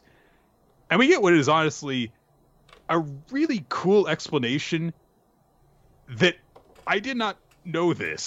so uh, they essentially like so we need to have like a bunch of like these magnets and then we do things to charge the magnets and uncharge them and then based on where the charges in the magnets in this grid are put that can allow it to remember various numbers. And there's this there's this complex grid pattern that Yuzuriha whips up. And she's like, yeah, so if we wanted to save this particular magnet, it's in the third column, it's in the second row. So you send an electrical uh, current through those two wires, and it charges this particular one. And so that can be associated with a number that can be used to make calculations and stuff. Cool. I have no idea. Like, it's still like they made they explained it and i'm still just like sure guy uh so they go over all of this and they're like yeah we've, we've got to and uh, senku brings up like yeah this is going to take a lot you know it's primitive but it's solid and reliable and this kind of mechanism is the way that like space shuttles and f-15 fighters once used them so they had to make a lot of these nets in order to you know have enough in order to pull this off so then we come back to America, and uh, they're like, "All right, so we've got to make all of these little rings to be magnets for this. So how many do we gotta make?" And so Patriot brings up like, "Well, I mean, they said two hundred thousand for the other thing." But Luna's like, "Oh yeah, but you know, that's that's no big deal. I can I I could do that." And Yuzuriha says, "No, no, no, no. Two hundred thousand is the number of copper donuts that we needed." Uh, and Luna's like, "Oh, oh, okay, so it's not two hundred thousand. How much is it?" And she says, we need 30 million of these. Which I think is possibly the first time that we've been reading Doctor Stone where I actually, actually felt the scale of the operation that they Yeah. were on. Because that's so many. It is something where you're even trying to stop to comprehend it. You're like, oh yeah, if I if I do like, let's say I make like 150 in a day, that seems like a pretty good. You're like, yeah, you just like understand. You'd have to work a week to get a thousand, which isn't even 0.01 percent of what you need to have for the finished product. if you did a thousand every day, it would take you thirty thousand days, which is over a is, is like almost a hundred years. so you could, if you were doing a thousand a day, you could not make enough in your entire lifetime. Oh God. Um, so you know, time goes by. They're making a bunch of these hoops. Fortunately, they have the machinery because of the stuff that uh, the American Kingdom of Science had set up that they can crank a bunch of this stuff out. Uh, and so, like, okay, well, what do we do now? Are we like, are we like done? And Yuzuriha is, you know, kind of coordinating everything in the American team, and she says, "So we have these horizontal and vertical grids for saving data, but to load the data, we need more wire passing across every grid on the diagonal." And and Luna at this point is just like, ah. So they work over this, and they fortunately they do have a lot of delicate workers, and we just get you know a montage of a bunch of different stuff being made, all these light bulbs, this Taiju ends up looking over this really large, complex ring that's got all these circuitry components in it. And uh, they're also getting stuff from India for fuel, which was not something that was gone over in terms of why we are going to India. So, okay, I guess. All right.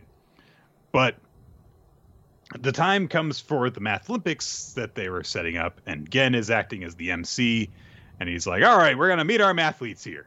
So we've got Chrome and Senku and Sai, and immediately Kohaku is like, "Well, Senku or Sai are going to win because of you know just the ridiculous amounts of math they can do in their head." Small detail that I want to make note of uh, is that outside of when Sai is getting really enthusiastic and explaining how memory works, every time we see him in this chapter, he's coding. So he's just like doing it during other things. He's just, you know, he's trying to code Dragon Quest still or whatever he's working on currently. So it's nice. Mhm. The fourth person competing in the Math Olympics from Corn City, which they're doing, you know, over, you know, phone, is Magma. And immediately, you know, uh, Ginro's like, but Magma's got to be the worst mathematician out of all of us. Why? Uh, but uh, you know, they're like, that's Xeno's like, yeah, that is why. It's because he's the worst. And uh, Gen has a really, really complicated math equation, which is you know like a string of division and multiplication to do. And Chrome's like, how the hell am I supposed to do this? And Senku and Sai don't really react to this. I think that Senku is calculating in his head, but we see that in America, Ukyo is just like, here, you know, here's how you use it. And so Magma hits the buttons, and then he says, it's 127 trillion 401 127 billion 401 million 136,058. And Senku and Sai are like, yeah, he's correct. So, uh, yeah, if you have a calculator, then you can I do j- the smartest person in the world. I just did the math myself using a calculator, and it took a lot longer. And the answer is right. Eh. So and they're like, yeah, this is the value of a computer is, you know, like it, it automatically makes these kind of processes faster than the fastest human calculator can do them. So it pushes that home and they're like, yeah, we've got our calculator now. It's another step on the journey is is complete. And there's a cool shot of the moon shining and and gleaming off of the uh the calcul the giant calculator that they've uh, hooked up. So Yeah, it's very cool. I like the visual. I like the way it comes across. I like the execution of making Magma the big dumb idiot who's a part of the math contest and he beats everybody because he can use this calculator and show what is what's happening. It's it's it's it's nice, uh, nice motivating moment. Also they have a bank now. It's just kind of thrown at the last second. Yeah, they, every day we get closer and closer to Senku, like just completely reinventing capitalism. like they already kind of have, but we get closer and closer to it every day. And now we're going to have all these people that we've revived be the slave race so that we can influence all of history for the next several hundred years. So then when we get to that point, everyone will just not understand what race systematic racism is. They'll just, you know, take it for granted that there are unequal people and they won't try to do anything about it. We're it's gonna, very important getting us back to the 20th century, guys. Okay? We're gonna tell people they haven't been working hard enough and they just pull themselves up by their bootstraps, and then like there's this little message propaganda invented. like the like the narration gets less and less enthusiastic the more yeah, the like, stuff ooh. gets. we just admit gender discrimination in the workforce invented. Ooh, Joe Rogan invented. Uh, just like grow him in it. they, they go to him and they're like, the narration was like, "Why are you w- waking these guys up? No, stop." uh,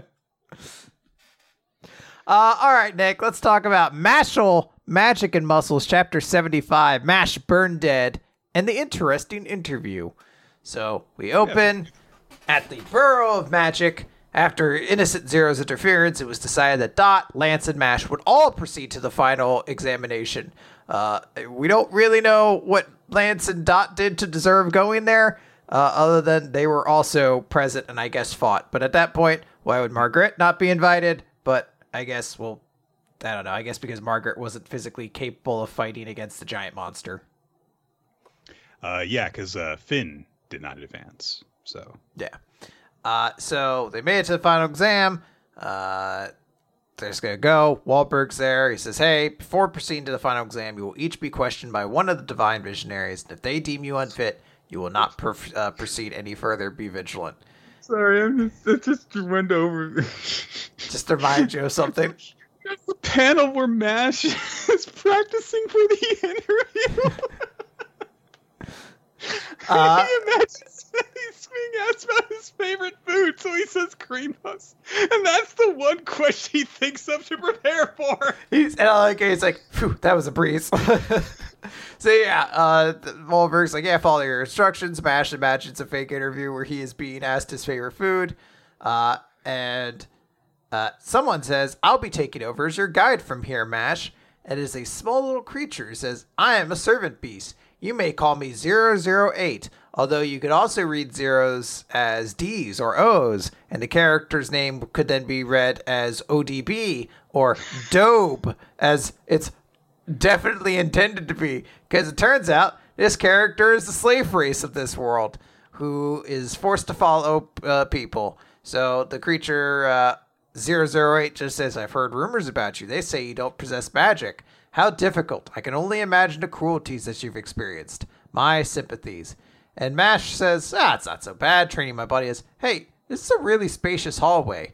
And uh, 008 says, You don't sound affected by your situation. I find that attitude rather grating. It becomes a giant werewolf and uh, goes to strike Mash.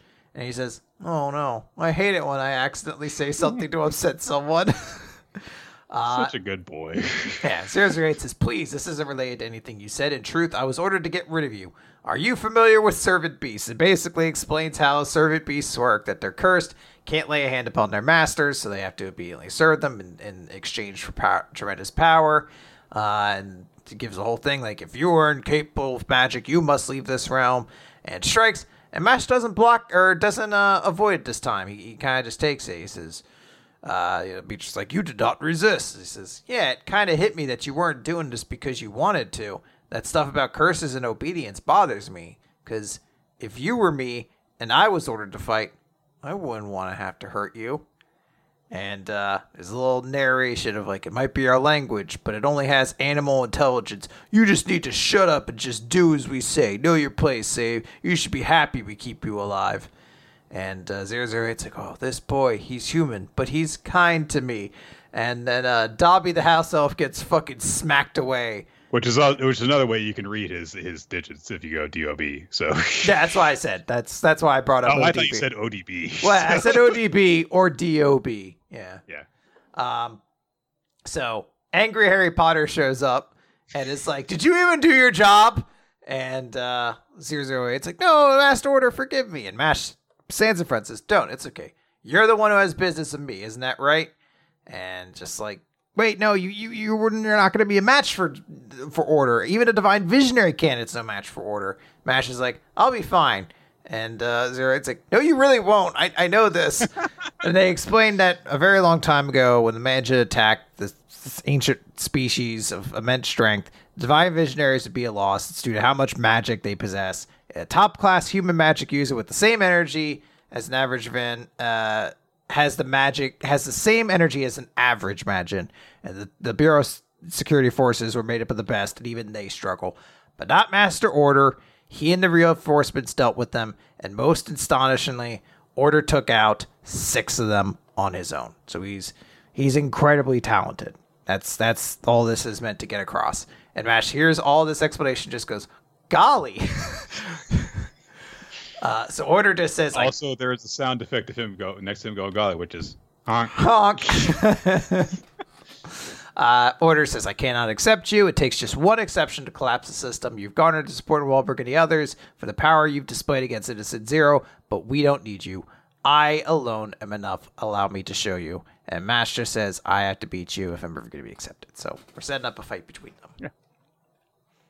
Yeah, it's a all right chapter. I mean, not a whole lot to it. It's very straightforward, but I do really appreciate it. It's like, yeah, Mash is just the kind of person who's just like, well, you don't really want to do this, so I don't want to have to punch you because you're attacking me. So, Yes.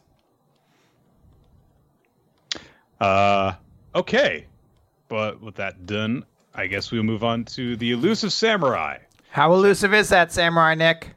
Uh, I mean, he's the elusive. I, I'm going to be evasive about this answer uh, and not answer it. So Almost as evasive as the Samurai himself.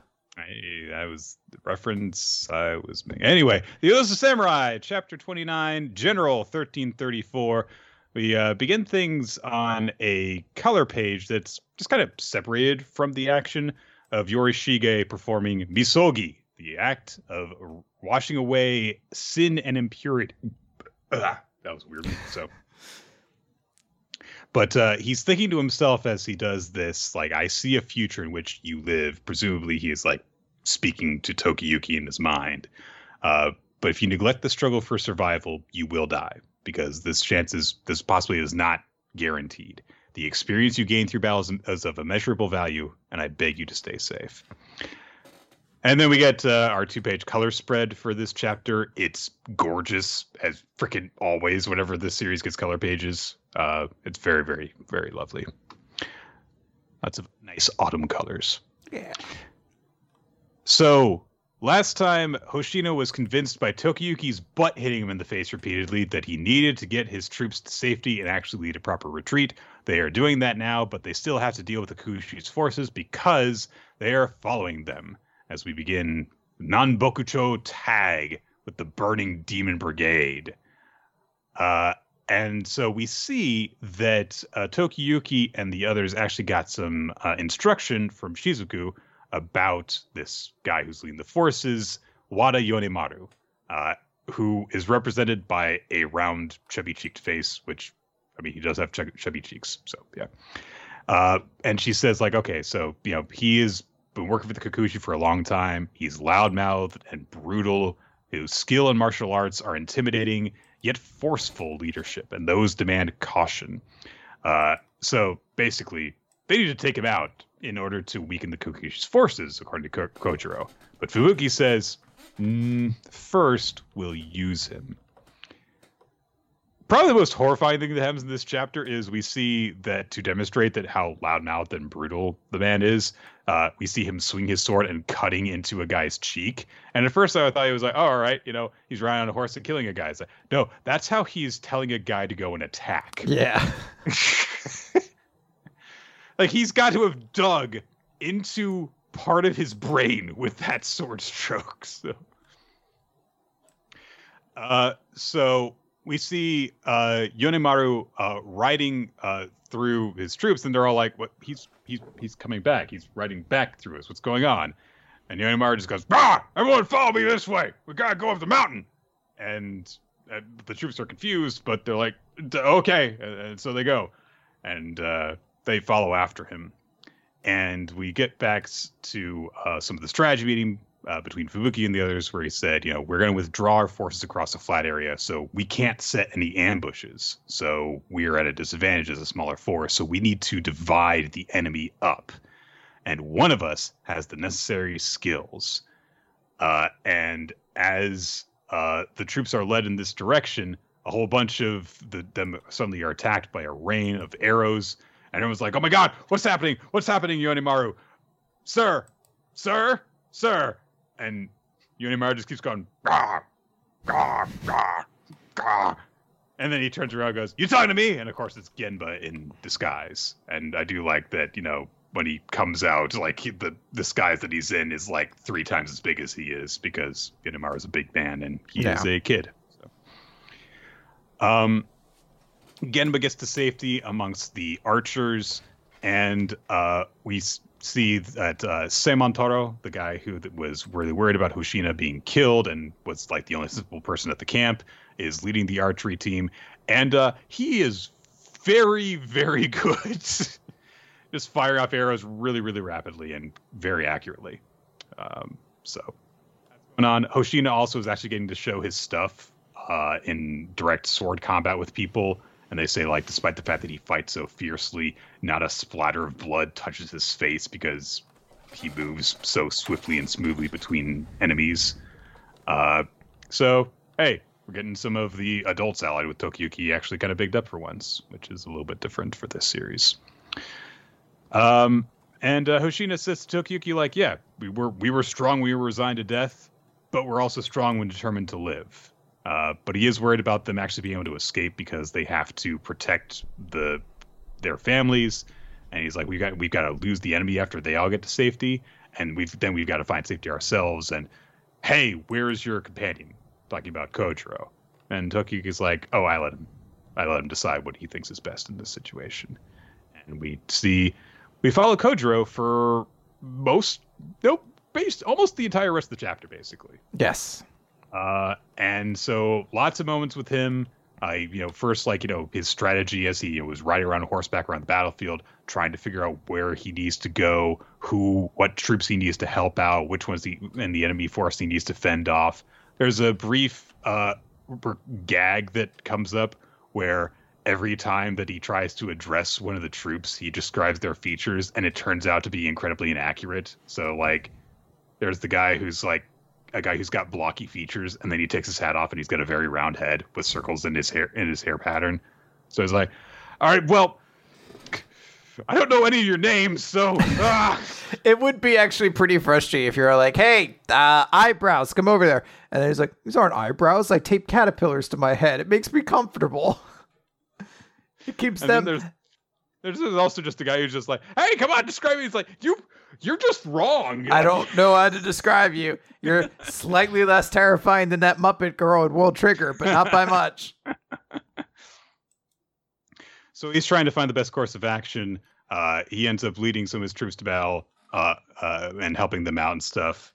Uh, but he also is like, man, it, I do really wish that I did know their names. And he's like, I need to, you know, be a better leader in general and stuff. Then uh, he sees that Fubuki seems to be kind of sluggish, and Fubuki falls off of his horse. And Kojiro's like, "Oh no, Fubuki, are you okay? Who did this to you?" And of course, Fubuki's just missed lunch, so he's Kojiro's like, oh, "Fucking eat this, eat this!" And uh, Fubuki immediately is back on his feet, but Kojiro's like, "Hey, your strategy is indispensable to the elusive warriors." But Fubuki says, "Anyone can learn and devise strategy. What is indispensable is a general who moves around the battlefield, risking himself for the sake of others." Which means you are our esteemed adjutant general really getting a lot to big up Ko- Kojiro as it was seeming to indicate was going to be the case for this story arc when it began. So, um, however, despite the fact that things are going pretty well, uh, Yonemaru comes in and basically turns the tide of the battle, uh, seemingly killing a couple of the guys who uh, was, in, you know, getting along with and not knowing their names before. And uh, so is like, see, spots Kojiro. He's really pissed off that his force has been divided up, and he identifies him as a as a servant from the Suwa Grand Shrine. So he's like, "Mm, too bad killing a flea ain't nothing to be brag about, though. And he charges in, And Kojiro charges back as like the images of like tigers come up behind them as they charge towards each other. As Kojiro says, I'll scatter your stinking blubber in the Chikuma River. It's pretty brutal. Yeah. Imagine like a fucking 10 year old walked up Yeah. to you and said that to you. You'd be like, what the fuck? God damn it. you don't know how to respond to that. You know, it's just one of those things. It just catches you off guard. Because then you're like, I mean, I, I, I guess I could fire insults back at this kid, but like, I, I mean, I'm an adult. I, this is going to look bad on me. I, there's no way to win this. and also, I, d- he's got a sword, but I don't know if he's actually going to kill me or if he's just going to go like, eh. Yeah. What if I make a big deal and this kid sucks and then I really look like I just beat up a kid? Yeah, it's rough times. You know what? I'm just gonna leave. Uh, that's the best thing for me Yeah. to do in this. Uh, Nick, let's talk about Black Clover. Page 304 Reality and Magic. Yeah. So last time Megicula was defeated, uh, we see that effect happening as the curse mark on Lolo Pachika vanishes, and she wakes up and she immediately starts apologizing, saying, "I'm sorry, I'm sorry, I'm naked, I'm sorry." And As is like, uh, "Don't fear, I didn't see a th- th- thing." oh, don't and- worry. Noelle barely wears any more than this when she transforms. I know. Well, Noelle punches him in the face. What are you doing, Dorksta? And then hugs uh, Lolo Pachika, and she's now wearing a dress made out of water, which is weird because last time when she watched Saint Stage, she just went back to like the shorts and everything she was wearing before. So I don't know why she has a water dress. I don't know where it came from. I don't know why it gives provides more coverage than her actual Saint Stage outfit. Maybe she really is just more comfortable when she's not wearing pants. Eh, That's fair. It's very fair. I would suggest wearing underwear at least, or shorts, or something. But you know, Gotta, uh, gotta, gotta let it all breathe. Y- you know what? It, it's uh, nature's pocket needs some fresh air too, I guess, and uh, all times. Uh, Noelle uh, or Asta runs up, is like, "What was that for, Noelle?" And she's like, "Huh?" She does her old tsundere act, but she's like, "Oh, I haven't seen him in ages, and I'm thrilled. I'm too embarrassed to look him in the face." And she punches him in the face again, launches him in the sky. It's like, "In nothing, Dorkstra." And then she looks over to Giselle. And it is kind of funny. Not Nozel's like, oh, the curse has been broken. No, now I'm never able to talk. I don't know how to talk to What Noelle. if he punched her? That should have been the joke. It would have been a little dark because there's definitely abuse in her family, but it would have been the much funnier joke if he was also embarrassed and the only way he knew how to respond was to punch him into space, someone into space. Unfortunately, the rule of three is not fulfilled in this chapter. There's no third time that Asta gets punched away. Oh well. No. Yeah, he could punch Asta into space. That would have been equally That as would funny. have been great. Like, Asta came up. I was like, "Why you look so? Why you look so awkward, Mister Nozo?" great. That would have been a great payoff. Yes. Uh we have a moment where uh oh god, Rill, that's a stupid name. Rill apologizes to Charlotte saying like, "Yeah, you know, I'm sorry the effect's going to end soon." And he says, "I still haven't managed to create my greatest work. I guess my greatest masterpiece is." He doesn't finish that thought as uh, Charlotte's like, "Don't need to apologize. You made it possible for me from the fight, and I'm grateful to you. Besides, we can't afford to die yet. Am I wrong?" And uh Gaja sees the Pachiko run up to her. She's also wearing a dress made of water now to keep things decent. And he says, You know well. Yeah. He says, Lodo Pachika, I'm glad you're sa-. Uh, and everyone starts falling down and dying. Uh, Lola Pachika tries to heal them with water recovery magic, but her wound, her magic, it can't heal wounds like that. And- Apparently. yeah, apparently. And Asta notes, the Demon Destroyer can't do a thing about injuries. What's going to happen? And everyone's like, there's, uh, Nature Boy Flair shows up and he says, Woo! There's nothing that can be done. Let me tell you, sometimes shit just happens. Woo! He's just like, he just comes in. He just like, I guess they're gonna die. sucks to suck there. Uh, but yeah, he basically so it's not everyone who is right is rewarded for it. Sometimes it's reality. They're going to die. The the damage they took on is is too severe. Uh, but then Rill says, or Luck's like, oh hey, and Nature Boy Flair's like, oh yeah, I brought the one you said to bring, but it's two. And then Noelle smiles says, no, Mimosa could do it. And Mimosa says, I won't let anyone die. And she saves everybody by saying, We'll overrule reality. After all, that's what magic does, right? And I'm still so very confused on ver- on, on a couple different levels. One, Nature Boy Ric Flair is like, you said to bring this person, but I don't, I don't know. Eh, eh, But it's like you clearly know why. You said to bring no fucking healer because people were going to be hurt. Two, how does Lola Pachica's magic not work? But fucking Mimosas does. Is Lola Pachica one of the spirit guardian people? Like, this is that like she has like one of the most powerful magics in there? And also, she has no attack magic. All she can do is help people. Why is her magic not strong enough? I guess we needed Mimosa to do something to justify bringing her on this mission because if she didn't heal these people, then she would have literally come along and done nothing. I do like Mimosa, and I'm glad that she does get a moment where she's like, "Hey, she is she literally brings three people back from seemingly incurable injuries from the brink of death."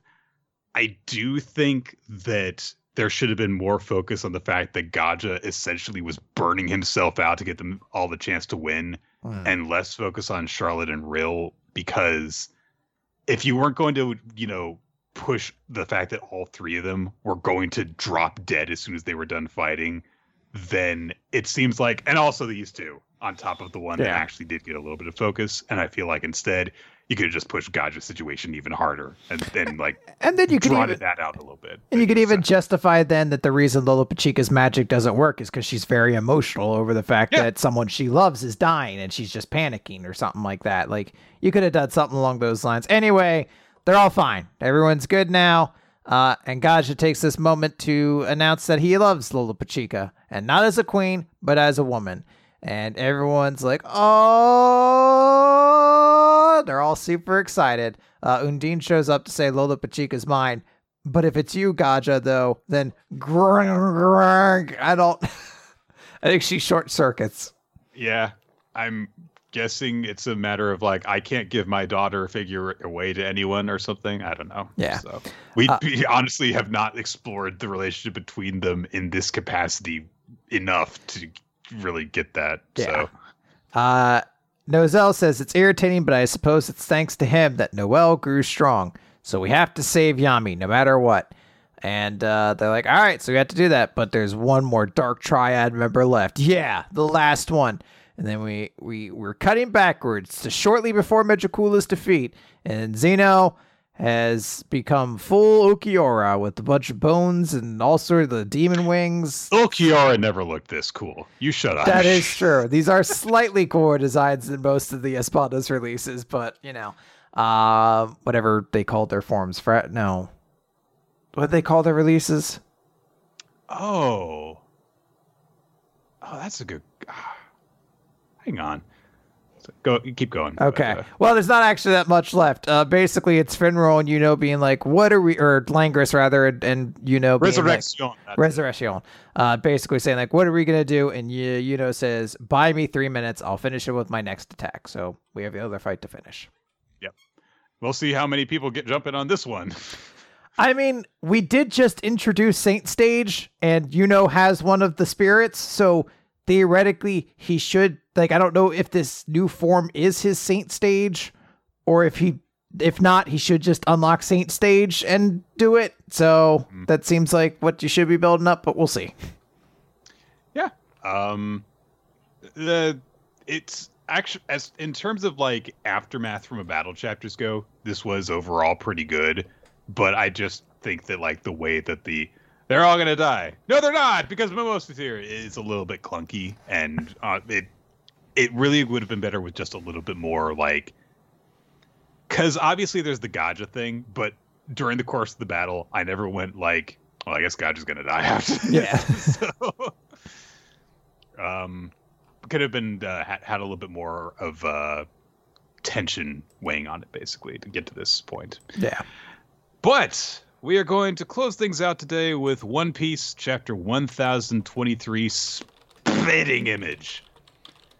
Uh, Zoro is back on his feet after having gotten uh, pain go bye bye juice pumped into his veins. Uh, and uh, they, he and Sanji are fighting king and queen.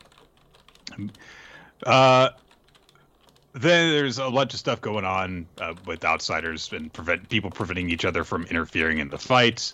Uh, but none of it's really important up until like we get to the actual like big people trying to interfere with it a little bit. So I'm just gonna.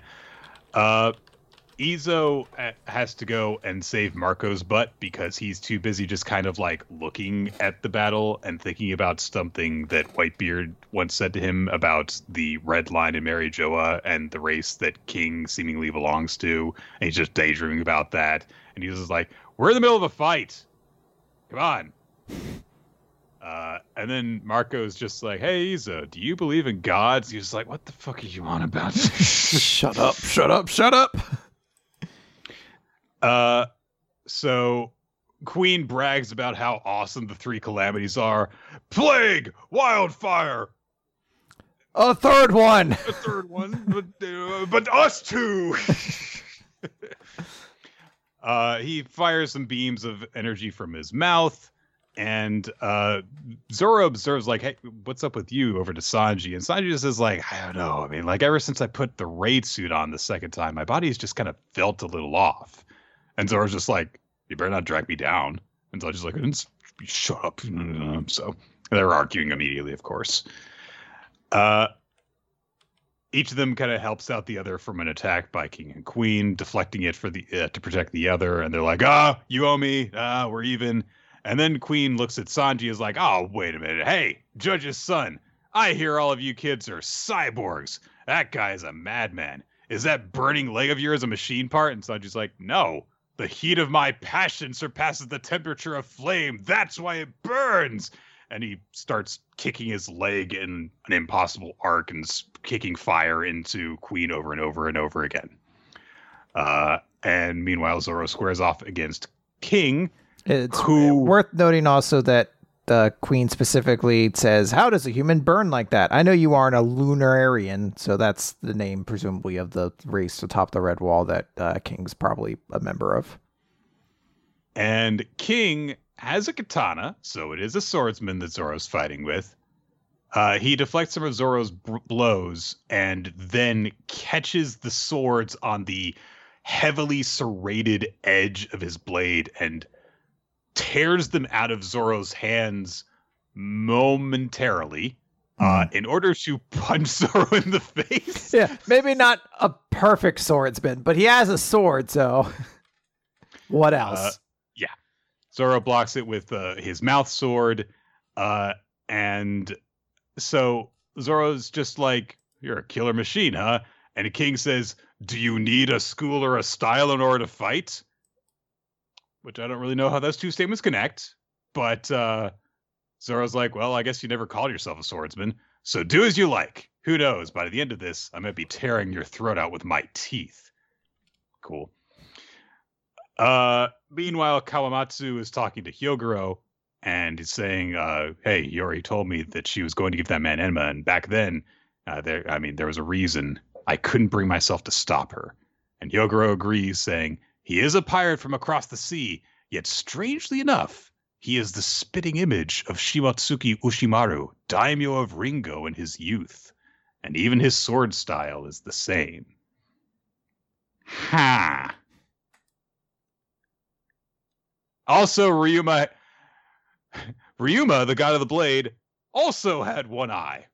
Uh-huh. Okay, so they're basically, I was like, there seems to be fate at work here bringing this guy to our country. So they basically have decided not to act against what appears to be the work of fate in terms of what they're they're why they're letting Zoro keep the sword. So.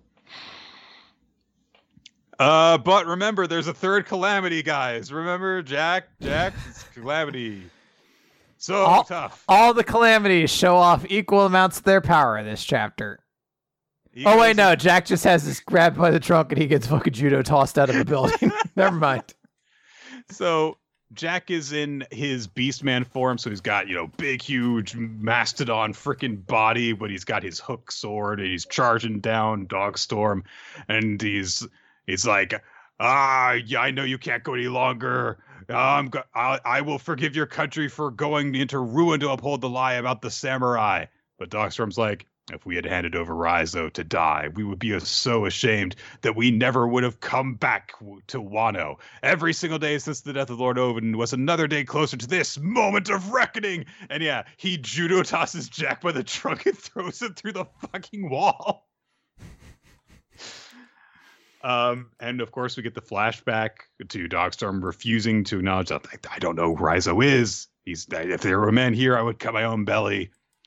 And Dogstorm says as he follows out after Jack, for 20 years I asked myself, are you still a samurai of Lord Oden? And Jack's like, oh shit, why are you a Sulong? uh oh. I wasn't doing so hot in this fight before you turned. and he looks up and is like, wait a minute, why is there a hole in the roof? oh, you know, because the lot's happened. That's why.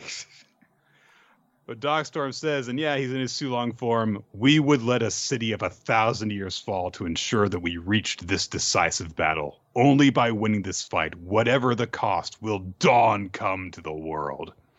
And then we cut to the front entrance of the Skull Dome and Cat Viper, of course, is still facing off against Prospero, who is flat in his fucking back. And he says that if it weren't for Pedro, then Luffy's gang never would have come this far. This raid would have ended in failure. It's a beautiful full moon tonight, and I hope you're watching Pedro. Have a drink if you got one. But you lick spittle! Saying to Prospero, this is the last moon you'll ever see very badass moments by the two of them. So, cool line. Yeah. And Prospero's like, oh shit. So yeah. Um, but uh, then we cut to Fukujumaru. Is that his name? He's fighting with Raizo. Fukuro, Fukuro Koji or something like that. Something like that. They're having a ninja fight. They don't really say anything important, but he's just mocking Raizo, basically. Yeah. And then we cut out to the Tokage port. And a bunch of the people uh, in the pirate group are just like, what the fuck? What's Kaido doing here? What's Kaido doing here? Because there's a giant serpentine dragon crouching in front of Luffy. And they're like, Luffy, get away from him! And Luffy looks at the dragon and he thinks back to when he first met Momonosuke in his dragon form. And Luffy's like, Is that you, Momo? And Momonosuke says, Indeed. And uh, Shinobu says that by Lord Momonosuke's request, he is now age 28, and she is bawling her eyes out. And Luffy's like, Why are you crying? And she's like, Because. And apparently, when she first transformed him, she started to say that he looked just like. Dot, dot, dot. So, the obvious thing that we're supposed to think is that he looks just like Oden. Mm which, considering he's his son, would make sense. But it could be someone else. It would be really funny if it was like, you look like Fukuro, the, the dude with the zipper mouth from the CP9. Why? Where'd you get the zipper mouth? Lord Momonosuke, you look just like. Everyone just kind of like looks at one of the, one of the other samurai. you look a lot like uh, fucking Kinemon. He's just like. You know, uh, there are a lot of lonely nights in Wano. Luffy just says to Momonosuke, "Come on, Momo, let's go take back Wano." And Momonosuke is ready to go now that he is in his adult giant dragon form. Yeah. Which All I right. should say does look very cool. Yes, looks pretty cool. Uh, I'll be curious to see his uh, full form reveal, and uh, it should be should be a lot of fun. It's a good chapter. Yep. We've got uh, the final. It seems like secondary fight uh, starting to wrap up uh, with Zoro and San. Not well, not starting to wrap up, getting going between Zoro Sanji and King and Queen, and then a bunch of the really minor battles seem to be coming to a head. Yeah. And then there's just Luffy trying to make his way back to Kaido. So I wasn't expecting that to be a tag match, so that's sort of a, a pleasant surprise. Yep, we will uh, see if uh, it remains so. I guess. Yeah. All right. That's gonna do it for weekly manga recap this week. So to wrap things up, we're gonna say what our favorites were, favorite series, and MVP. Okay. Uh, I think your mic just changed, by the way. God damn it. uh, my favorite Uh, favorite series is actually a little harder, so I'm going to think on that. My character of the week is Kojiro from Elusive Samurai. I thought it was a really cool chapter from him, and I really like that moment of um, uh, the the general guy, the tactician, basically saying like, "Look, tacticians, anybody can learn that, but like an actual general is really important and vital to have." So I really like that moment. Yeah, that is cool. I think it just changed back. Yeah, you're good now. All right, good. I do really want to give it to Uraraka. But I'm gonna give it to Kikoru because she got a word bubble in half. That's actually a pretty good point too. Shit. Ah, uh, I'm gonna stay with my pick, but that is a really good one. Chapter um, of the week. Chapter of the week is kind of hard. I don't know if anything like directly stands out as like there's moments in chapters that are really good. I think I might just give it to Undead Unluck because I do like I guess the whole of that chapter quite a lot. But I almost feel like this chapter is a lead into a much better chapter coming next, I assume. So um, there, were, there were a number of chapters that I felt like, yeah, it was, you know, pretty good. That was fun. Um, there was very little bad this week. Oh yeah. Uh, just kind of like, you know, the usual stuff that you would expect in terms of like what our preferences are for the series that we read. Um, but there wasn't a whole lot that was like very standout, exciting, really good. Uh, and there was a lot that was like, well, I can't wait to see how this turns out. So a build up week in some form. I think that I'm going to echo your final decision and go with Undead Unluck, though. Yeah. Um, I was not super super into it, but I think it is the most complete chapter in terms of like a theme running through it that you can easily get behind. Uh, and it has, you know, like a beginning and, you know, sudden twist in the conflict and then a hope for how it will be resolved with the good guys winning. So uh, it is worth noting the audience also was pretty mixed on a lot of things. Uraraka more handedly won MVP, but the winner of chapter of the week was actually Dr. Stone. And there were uh, it looks like 28 total votes, but nine unique votes and seven votes total were enough for Doctor Stone to win. So, based yeah. off that, it's uh, it was a pretty tight race all the way around. Yeah, I'm not surprised to hear that at all. It, it reflects what my yeah I think both of our feelings are for this week. So, but that said, guys, thank you for listening to this episode of Weekly Manga Recap. Remember that normally we record the show on twitch.tv slash rolot Wednesdays at around 7, 7.30 Eastern Time. Uh, so be sure to tune in to us next week uh, when we will be t- talking about our next round of chapters. As Chris and I both continue su- to subject ourselves to history's strongest disciple, Kenichi, which is far more dire than I was. I so I I've fallen behind. I, I like I I made a plan. I was like, if I do twenty chapters a day, I will catch up by the end by by the last week in September. And then I started to get behind. I was like one day I was just so tired. I was like, I can only read 10, 10 chapters. I'll read 30 chapters tomorrow. And then there was this one day I couldn't catch. So right now I'm currently, I, I think I'm supposed to be at chapter 180 and I just got to like chapter 150. So I'm still like 30 chapters behind where I need to get. So I, I plan to catch up. But I, like at chapter 150, I am now firmly like one fourth of the way through this series. And I do not fucking comprehend what the other three fourths of this series are about because he did it. It's done. Yeah. What the fuck is left? Um, yeah. So, little preview for the end of the month, guys. Hope you're looking forward to it. Uh, thank you all for supporting the show. You can, uh, if you would like to sign up for our Patreon, patreon.com slash weekly manga recap, you can chip in a few bucks and get some bonus content, which we love to produce for you guys. We would also like to extend thanks to everyone who is on our Discord server where you can get updates on when the show goes live. You can participate in discussions of the weekly chapters as they come out, as well as the series as it is going that is going to be recapped. If you have want to share your opinions with uh, the rest of the community, or even occasionally when Chris or I feel like vent about uh, want to vent about it, uh, you can share opinions about it there. And uh, you can also find through that the Google Doc maintained by Ninja X3i, which keeps track of the votes for MVP, the series that have been recommended to us, all sorts of great, very helpful information, which we thank him for. For making our lives generally easier in terms of organizing stuff for the show. Monumentally. I'm sorry about Red Hood.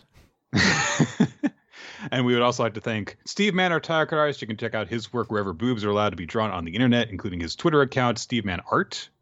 That's yes. that correct? Yes. yes. And uh, we would like to thank Winston Cheddar and Milo Jack Stillis for creating the opening sequence for Weekly Manga Recap, which you can see in the video versions, which are posted to the YouTube channel, youtube.com slash Weekly Manga Recap. Or if you want to listen to just the audio version, it is available on weeklymangarecap.podbean.com and on Spotify and generally anywhere you can listen to podcasts. Absolutely. Uh, I would just want to also note I do a series for our Patreon called Monthly Other Recap. I just posted the newest episode, so I'll talk about all the series that are not uh, part of our weekly manga recap but are in Jump, and also talk about Dragon Ball Super. And I've mentioned now I'm going to commit to adding Four Knights of the Apocalypse in there after probably like in November when I have the opportunity to read manga that is in Kenichi again.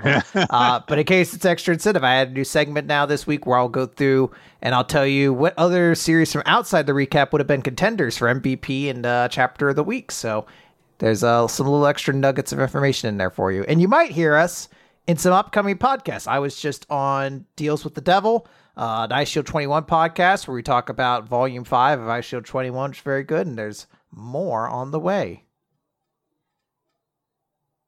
Yes. Yeah. There is. All right. Now, uh, I believe you said you wanted to go see Malakai Black kick a man's head off. So yeah, we're we're closing the, the recording of the episode at just the right time. So I'll let you know how that goes. All Probably right. well. Imagine if he loses. Whew. All right. Uh, bye, everybody.